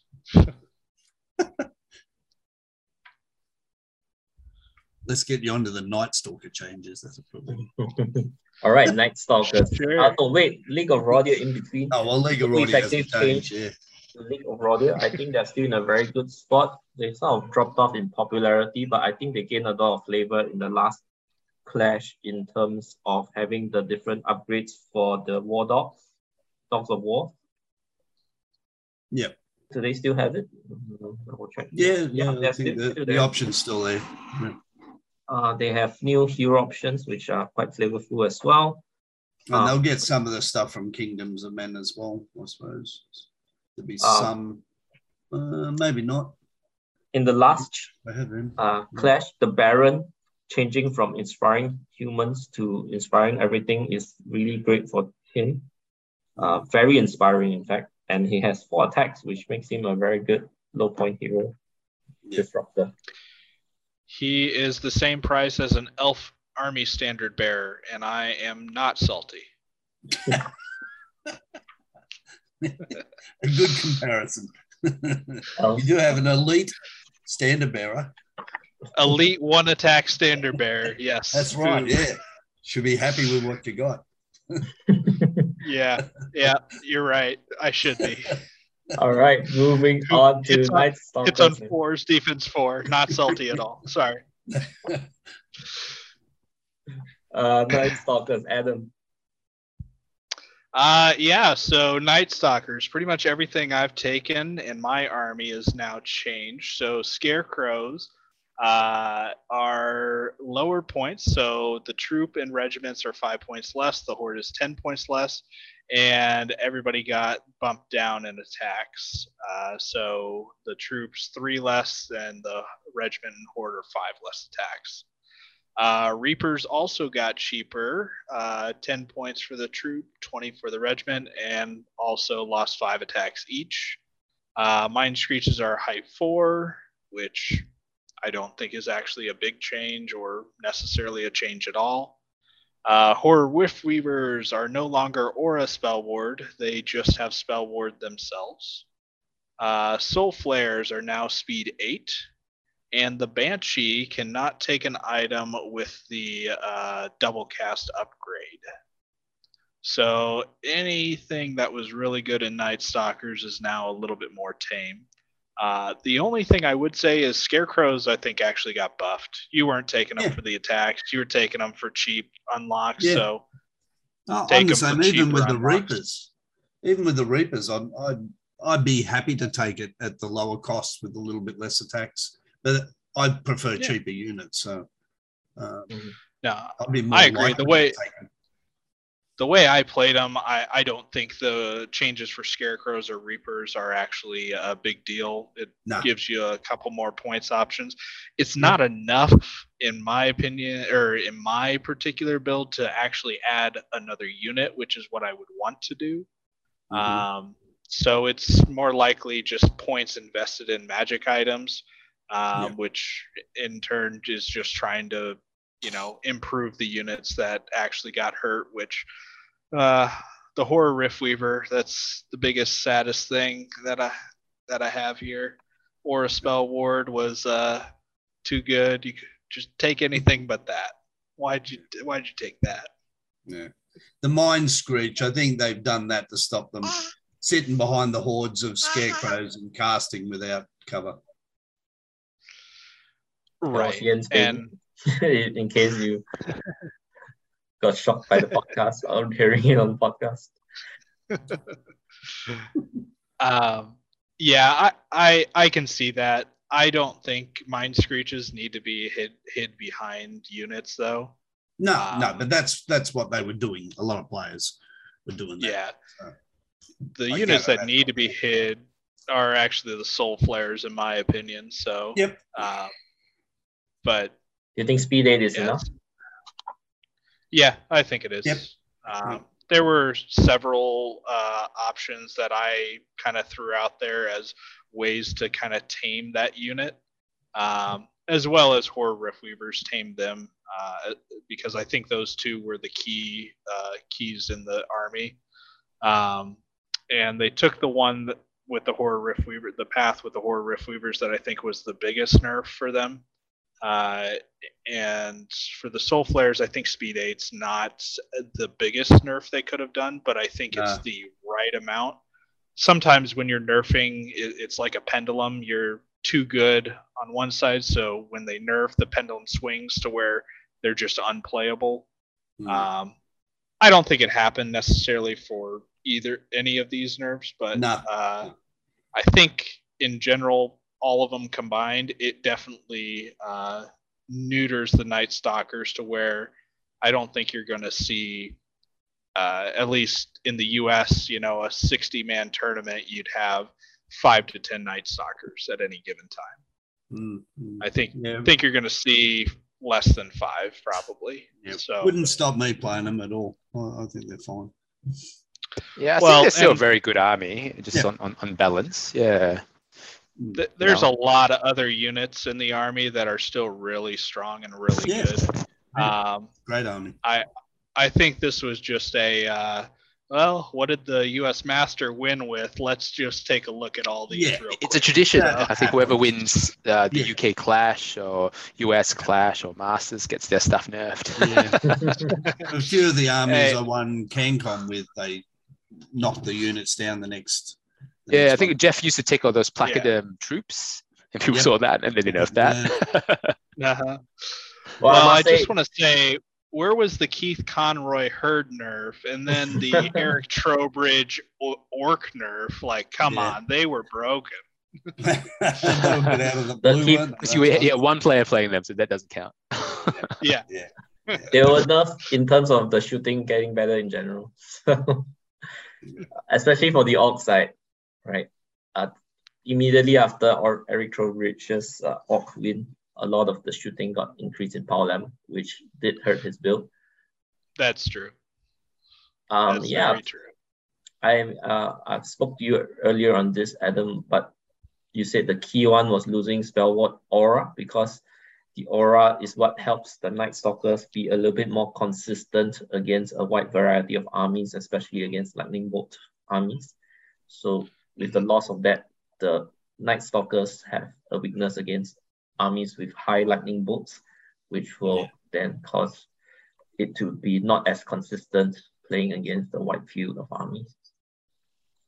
Yeah, absolutely. So um, the way I built my army was very much uh, MSU or multiple small unit style, um, which Night Stalkers thrive uh, with in several ways. They're stealthy, so they have a natural defense against the shooting builds. Uh, they don't need to take inspiring, so having a lot of units and not investing into inspiring uh, it, it allows you to really curve out and have more uh, units and take more. Um, and then the spell ward protected you against the uh, spell spam lightning bolts in particular. So the the triple combination of all that is really what allowed my army to thrive. Um, and when you kind of take one of those pillars away, it's just a situation where you look at going into a tournament, you know, whether it's a five game, six game tournament. In one of those games, I expect to see lightning bolts or a heavy magic build. Uh, you know, lightning bolt, drain life, whatever it might be. Um, and the army's just not going to be at the power level it was once before. So mm-hmm. um, it goes from a, a five win army to a four and one or a three and two type army in a tournament. So, mm, interesting take. So next we'll move on to Northern Alliance. Jeff, could you cover it? Yeah. So Pack Hunters went down by ten points. Uh, the Ice Kin Hunters went up by 10 points.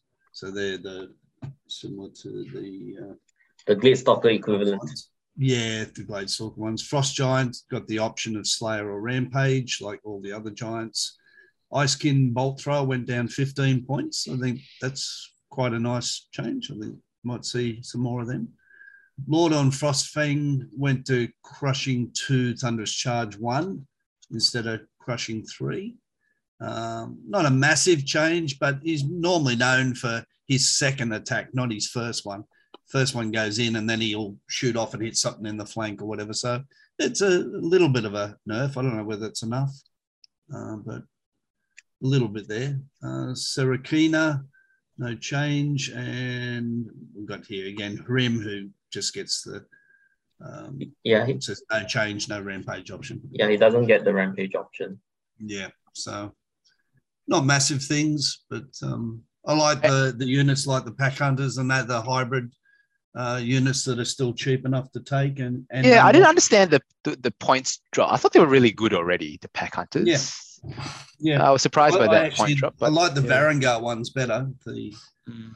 yeah, I think Tom Robinson piloted the pack hunter spam to victory in the tournament.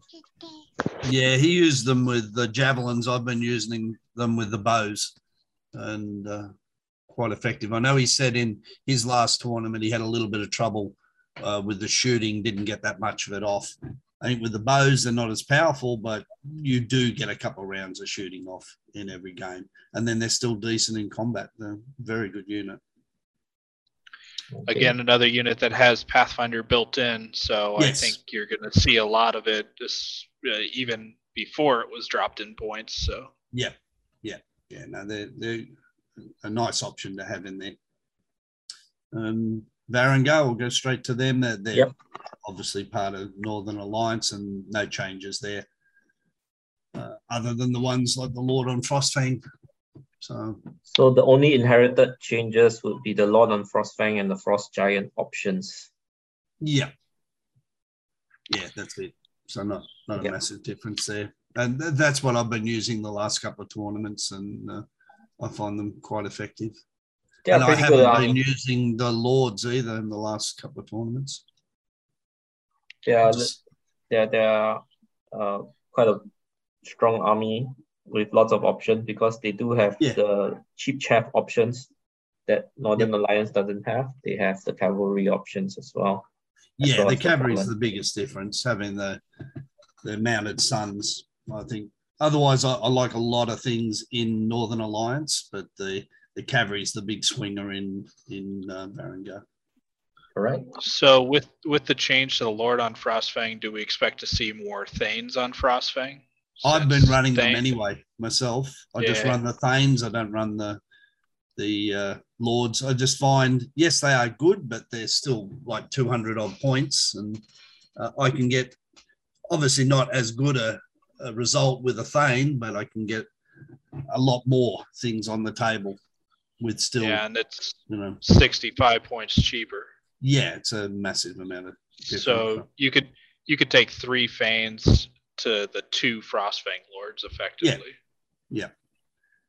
Yeah, and they're still causing those threats, and you know it's like taking a dragon or taking a, a mid-sized one. They still have similar effects on the game. Yeah. I also yeah, find if you if you model it big and scary, then people treat it as if it's big and scary. so Very true. You use the same model and call them things instead. yes. exactly, Yeah, yeah. I do. Next up, ogres. Uh, Ogres, right. Jeff still, so- yeah. Yep. So the army construction has changed. So you can only use three of the warrior regiments to unlock, uh, which is probably a good thing. I know a lot of people were spamming them. Um, I didn't see it much here in Australia, but I heard about some of the tournaments in the US where it was happening. Uh, siege breakers went up by 15 points. I thought it only went up by 10. It says here 15. Yeah, they used to be Weren't they 240? for the Oh, were they? 235. Okay. yeah. I thought they were 240 before. Well, anyway, that's a long been a long time coming. They deserve to go up. Um, Red Goblin Slasher has that trumpet option, the same as the uh, goblins, and then the giant options, and then Nomarok. That's probably the biggest one, is going up by 25 points. That that's going to hurt a a lot of lot. The, yeah, a lot of the ogre players, but he was way too good for his cost, obviously. But uh, yeah, it's a Yeah, big I- jump. Um, I think in the past you used to see two extreme ends of builds. One is a lot of siege breakers, and the other end would be all the nine by nine. Yep. And this changes seem to encourage a hybrid. Yeah, yeah, a bit more balance, and, Yeah. and they'll still do as well. They'll, they'll still get well. In my opinion, the hybrid was the best of the builds anyway. Yeah, Uh, where you had two or three regiments unlocking and then a couple of hordes of siege breakers. Uh, Yep. It it went up in points, obviously. Siege breakers, Nam was always in there, but uh, I think the hybrid build is it it versus it has much less of a skew, so it's much more of a balanced list, and it uh, doesn't suffer against the the high skew list that you might see at a tournament. Yeah, I agree. I think they're still a very viable list. Very yeah, strong. with two or three regiments gives you that two or three more hero unlocks that bumps up your drop count. Yeah. Uh, Siegebreaker no longer being the the superior option all the time. I think you'll see one horde of uh, hunters at least, especially with no Yeah. Pathfinder uh, yeah, items. yeah. Even the warriors are still good value as well. Yeah, and yeah, I think I think it Yep. just gives the intention back to what the original design was, which is giving ogres a bit of a cheaper unlock option, and not and not turning it into a, just a, a warrior Yeah, no, that's a good. sort of It's a spam. good change, isn't it? To- But we still really only good. do one one build, which is the hybrid build. Yeah. And I think that that the biggest thing they could have nerfed in the army is probably the warlocks. Uh, but Mm. since they left the warlocks the way they are, ogres still have a very strong build, which is going to be lightning spam. Yeah, lightning spam and also their drain life at 20 points and Oh. can go up to, you know, it's Oh, yeah. ridiculously good. Yep. I know, I've used it. yes. Again, see see why I want spell ward over here, Jeff? Give it back to me. Yeah, yeah, no, fair enough. Well, they will did get a try and warlock a nerf, different just that unit. one warlock that got nerfed. yeah, It's well, true, even that's something. Yeah, I think you still take him probably, uh, especially if you're going for a lightning bolt spam. yeah, it'd come down to points. I think what options you got. Yeah. If you can fit him in, you do. If if it means the difference between getting another horde or not, then maybe you drop him down to just a normal warlock. Yeah. Very true. Okay, I threw Adam under the bus to cover Ox. Are you able to cover Ox? Sure. Yeah, I am. Uh, again, uh, I don't play them specifically, but uh, one of my club mates plays them, so fairly familiar. Uh, but the uh, School Raider Chariots went down in points. Um, so five points. I think it was for the regiment option, if I'm not mistaken. Uh, yeah, no, there are troops and regiments. So School Raider chariots are they're the shooting version. The troops five points cheaper, regiments ten points cheaper. Um, the war drum now uh, you can only take a single one of the upgrade options. So before you could take dread and mounted on the war wagon. Now you can only choose from one of those upgrades. Um, they are not living legend unique, so you can take multiple war drums and take all of them One with dread or one with dread, one with the wagon. Uh, yeah, so you can definitely customize still. And then the giant has the rampage slayer option as we've discussed before. I, I don't think the wagon option was ever worth it, but you it becomes a necessity if you're running them alongside cavalry to keep up with them, I guess. Yeah. Um, I actually like their formation if you were wanting to keep up with cavalry because it makes that war drum uh, mounted and then it gives it a spellcaster level and it has Bane Chant. So it was one of those cheeky things where you, since you gained a spellcaster level, you can get options to the library spells.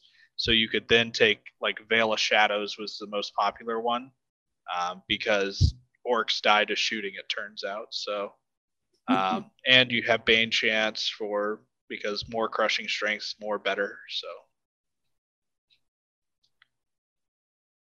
All right. Um, I think think we have too much to talk about orcs, so I'll move on to Rift Forge orcs. Their giant got the Rampage lay option.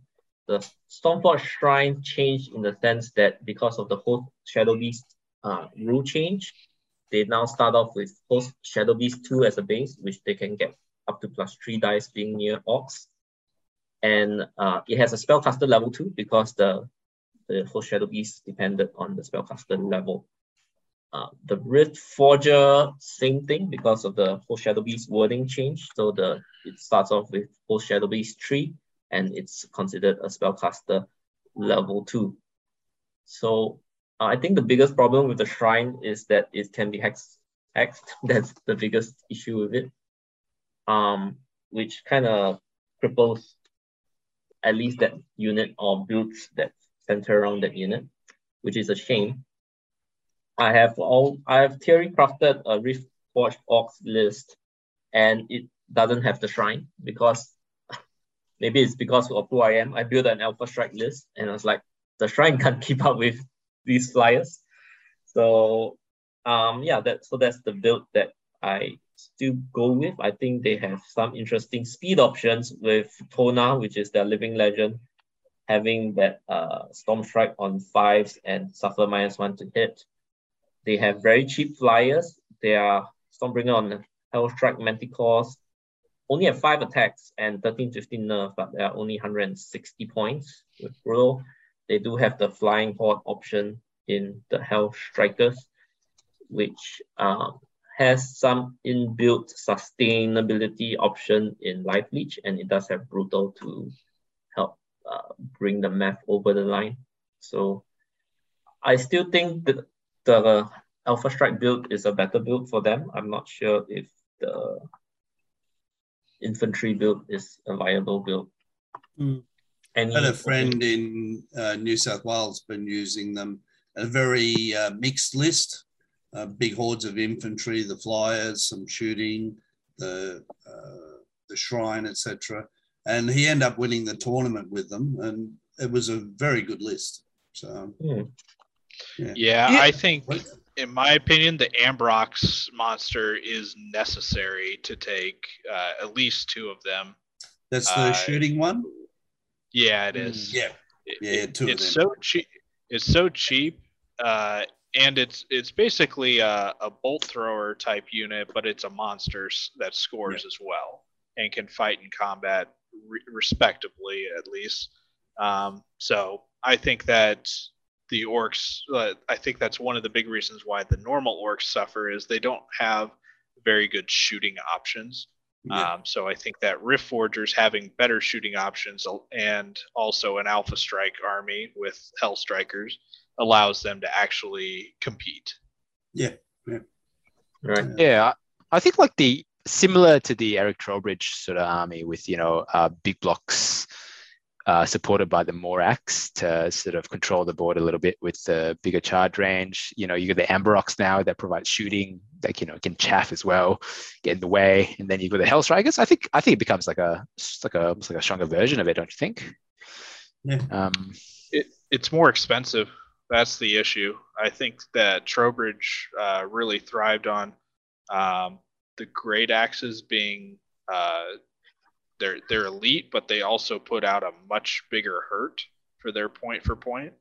Um, I guess they're I mean they're same points as Legionnaires, but uh, yeah, more axes. They still have Orclings, so um, but the nerve is all then the next thing. Uh, Rift Forgers don't have access to the War drum. uh, Rally Two War drum. oh, for the drum. Mm. yeah. So it uh, then becomes you're you're more elite. You you hit better, but you don't survive as long with the the amount of units that you have. So, and I think that uh, more axes especially will suffer without the the rally two. Yeah. A dash fifteen defense for on an elite unit of 175 points seems uh, seems quite fragile.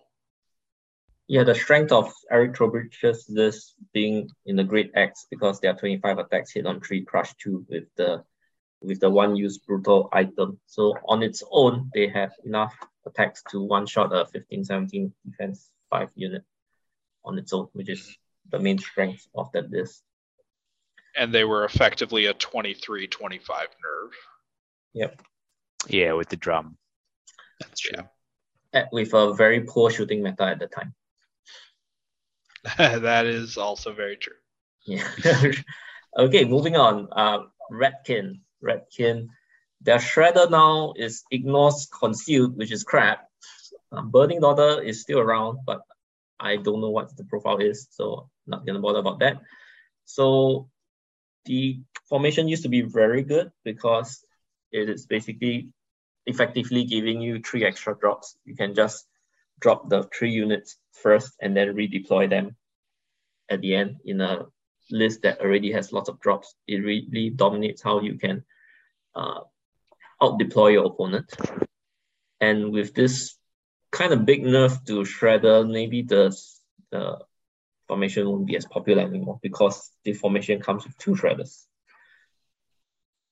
Um, but I do think that Shredder, it got one extra attack that blast in its uh, last change. So that might still mean it's still okay, even though it's been nerfed like that. Uh, I don't know, but I think it's quite a big deal that ignores concealed this crap now. Um, yeah, Ratkin is still a very good list with lots of options. So I think they're still pretty good. Um, yeah, I think that's all I'd like to say about them. Anyone like to add in? I guess not. Nah, nah all right. Ratkin's always been a good army so Yeah. i think they're just fine nothing changed. Yeah. Salamanders. Salamanders, the Kaizenor Lancers Regiment got a five point discount. Those are your cavalry. They are a crushing one, thunderous one unit, but they were not very popular, so they received a discount. Uh, Commodons, effectively the same. Ignores cover becomes obscured.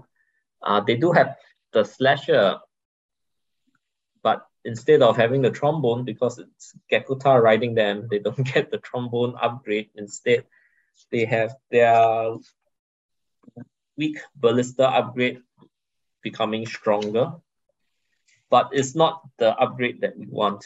Um, I'm trying to flip and find it right now. Um, the base attack was a sharp stick thrower, two attacks hitting on five blast, D3 piercing two steady aim, but doesn't have ignore cover.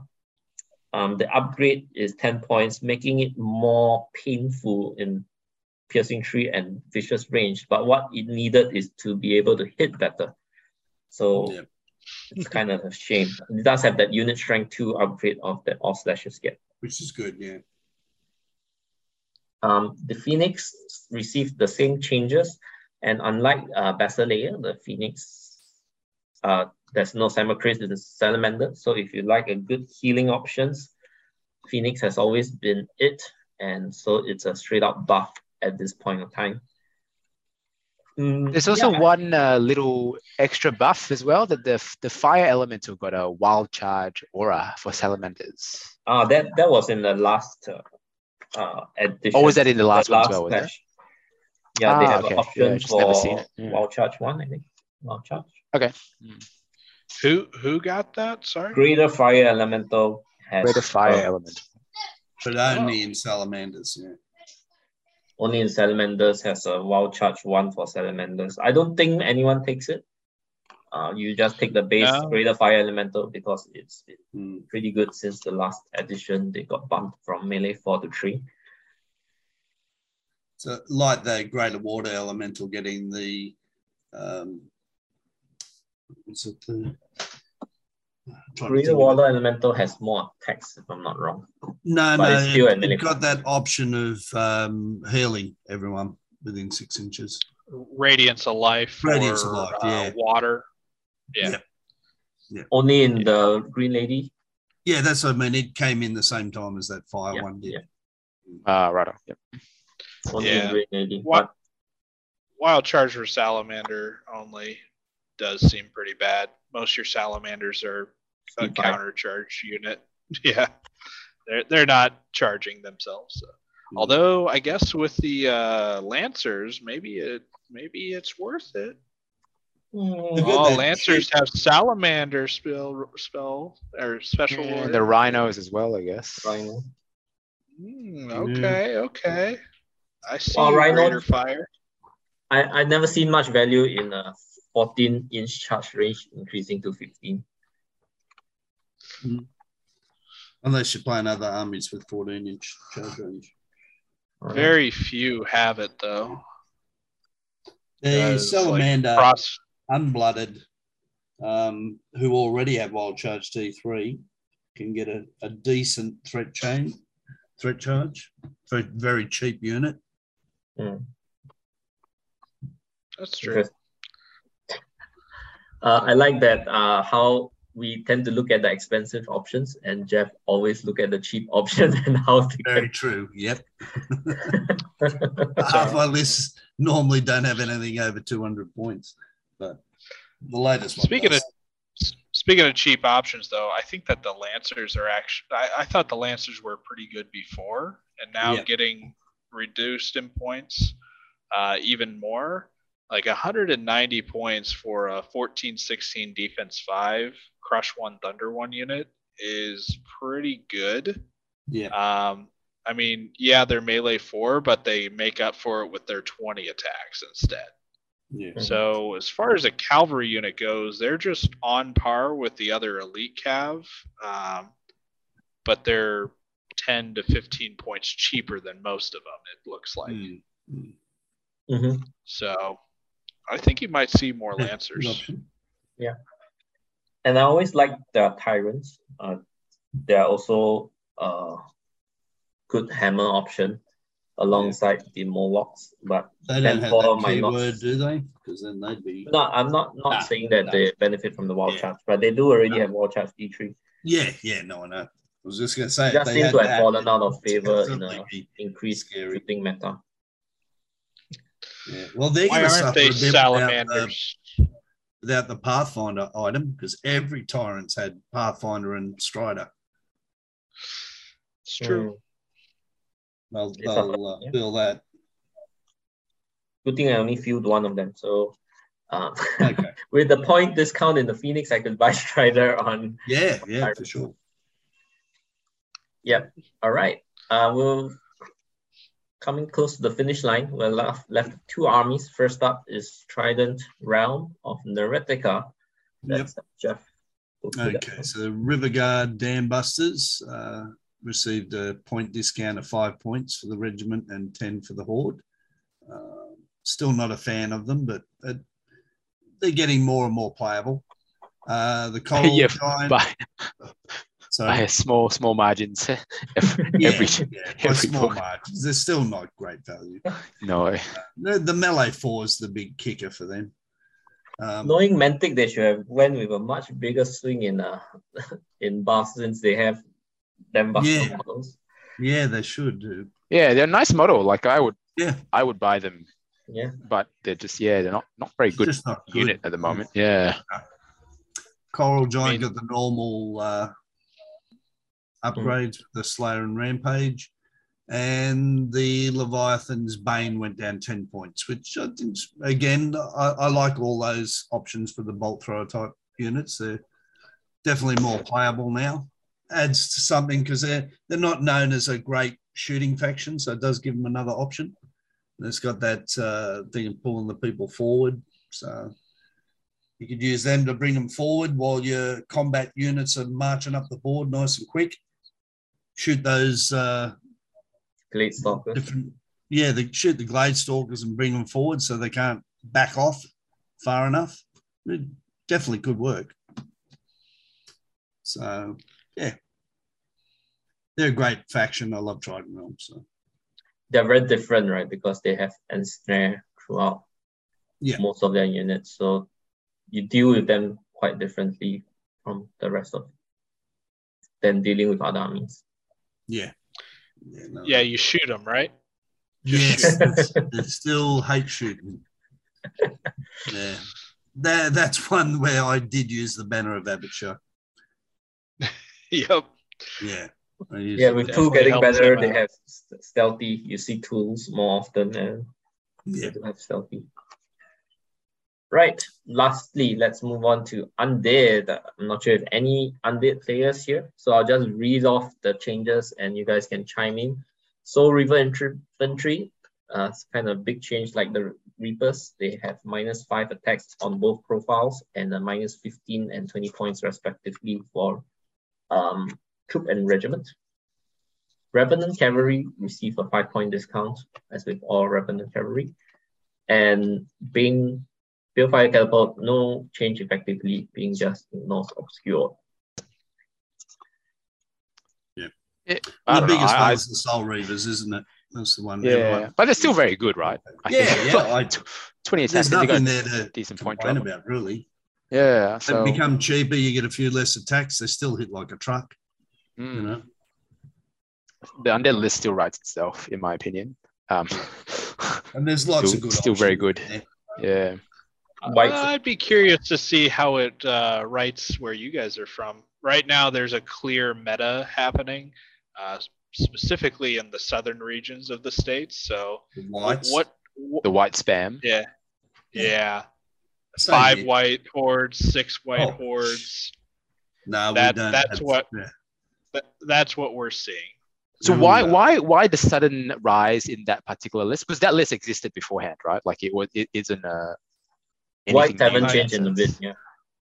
Yeah, so I think the main thing is that Wight's. Uh, I think the thing that puts him over the top is the brutal. Um, Yeah. So right right now, points wise and whatnot, there's no reason to take Soul Reaver infantry over Wights. Um, like Soul Reaver infantry are 30 points cheaper, uh, but effectively damage wise, they're they're the exact same. And Wights have uh, speed seven and fly built in. Yeah. So why why not take them? Also, that's- they're shambling, so you potentially can get some uh, surge options. Just you know, leave yourself open for surge options anyway. Yeah. So Well, once the game Uh, start mixes up, that's when they are surging in, isn't it? And that- exactly. yeah. It's a yeah. So I mean, so was the argument then the extra five attacks at 255 points, 250 points, made them a more viable choice compared to wights? Is that is that was is that the argument? Yeah. So effectively, uh, Soul Reaver infantry could uh, had the overkill power, so they could run into almost anything in the game in the front and pick it up. Yeah. Now, wights, they don't necessarily have that hitting power, but compared to a 20 attack Soul Reaver infantry, they're they're very i- very similar. Hmm. Yeah. Yeah, I do think um, I heard that wights were always meant to receive a nerve to the brutal. That means they should have had their brutal Yeah. removed, but it never happened. So with everything else going down in power level, wights are being more prominent. Yeah, yeah. They're Yeah. still the most prominent one in the lists I've seen. They're, they're the main ones that I, I still I still would uh, approve of the Soul Reaver change in the loss of attacks and points because in the mid tables or even in newbie games, they are quite dominating.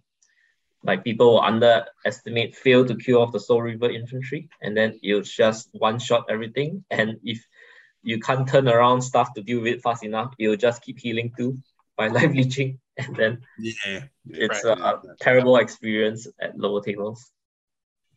Yeah. I mean, like arguably Soul Reaver infantry, you can screen a bit better as well. Um, you know, compared to wights who are who are taller. Yeah, wights are fearless, which is always always good. Uh, but you can screen the Soul Reavers. Um, you know, compared to wights, I think it's still very good. Like you know, yeah, I, I think that's an interesting observ- observation just um, from that five attacks, seeing the the rise of just wight spam in, instead being because of that that marginal efficiency, I suppose. I personally, Uh, if I had to pick two, I'd still be going wights over the 25 attack ones. Just the the other Hmm. I mean, speed they get. seven fly. Speed seven fly is actually very powerful.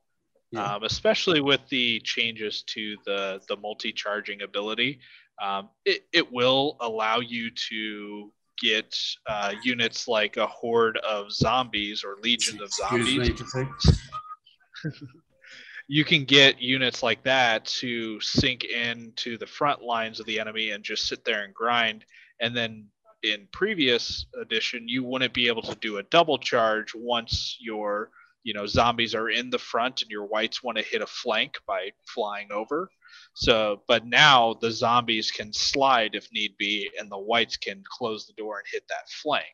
So I think that you're gonna see uh, a change potentially in the in the way you look at combats and possibly you want those units that stick around for more than one turn as the chaff frontlining type units. Right. Um, yeah, I'm- I'm not sure if overall undead really required more nerfs because you don't see you, you don't see them in the top tables anymore. But th- this was a change that was a long time coming, but it's just unfortunate that it's happening now when uh, they're not Yeah, I dominating mean- the top tables.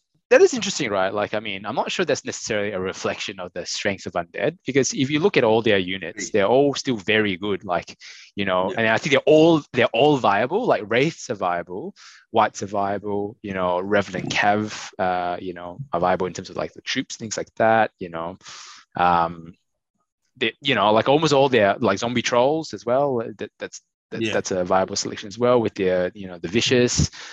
Yeah. I feel like I think just undead the are number of top players playing it, really. yeah, it's, you know, I think it's almost like Yeah. you- it's just the player deciding to pick it up. You know, and you Yeah. probably see the result. And I think eh, as a faction, like I would kill to have Soul Reaver infantry in EOD, right? like, you know, the, like a fast, smashy, you know, sort of, sort of, sort of unit, right? Like a hammer. You know, that's not just guardians.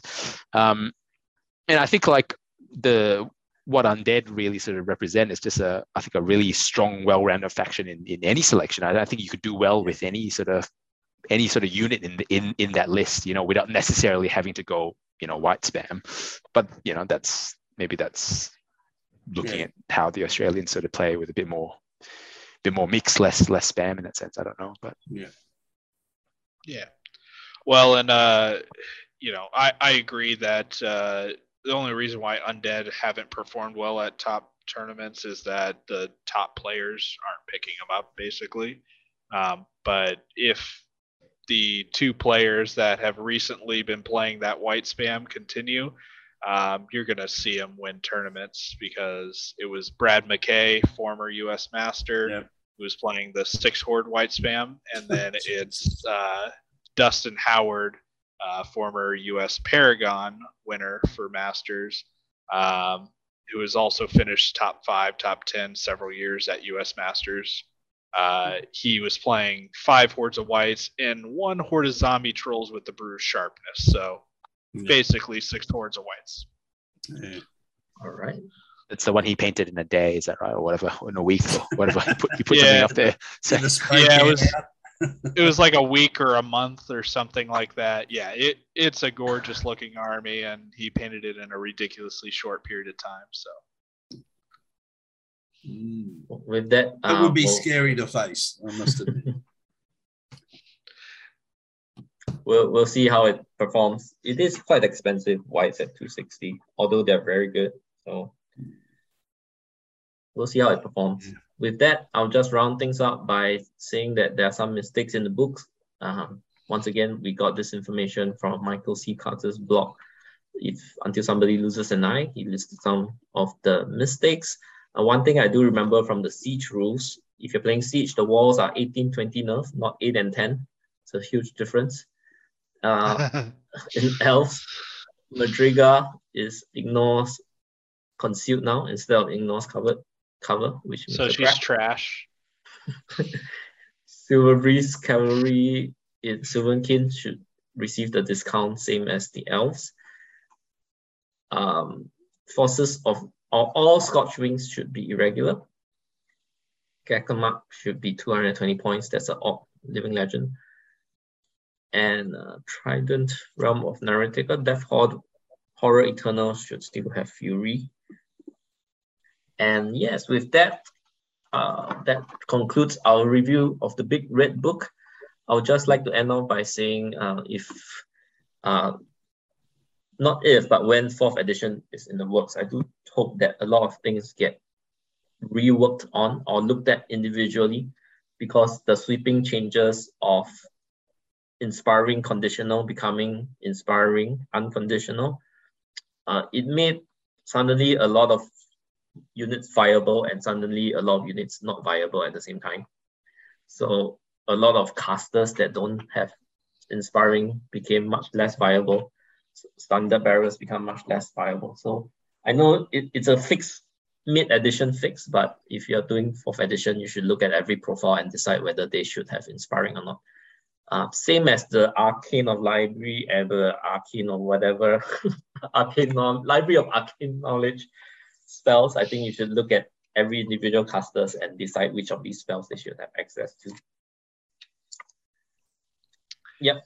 I would I would personally say with that inspiring that I think every hero option in the game should at the very least have self-inspiring. Because if you're a hero and you can't inspire yourself, uh, it seems a little obscure to me.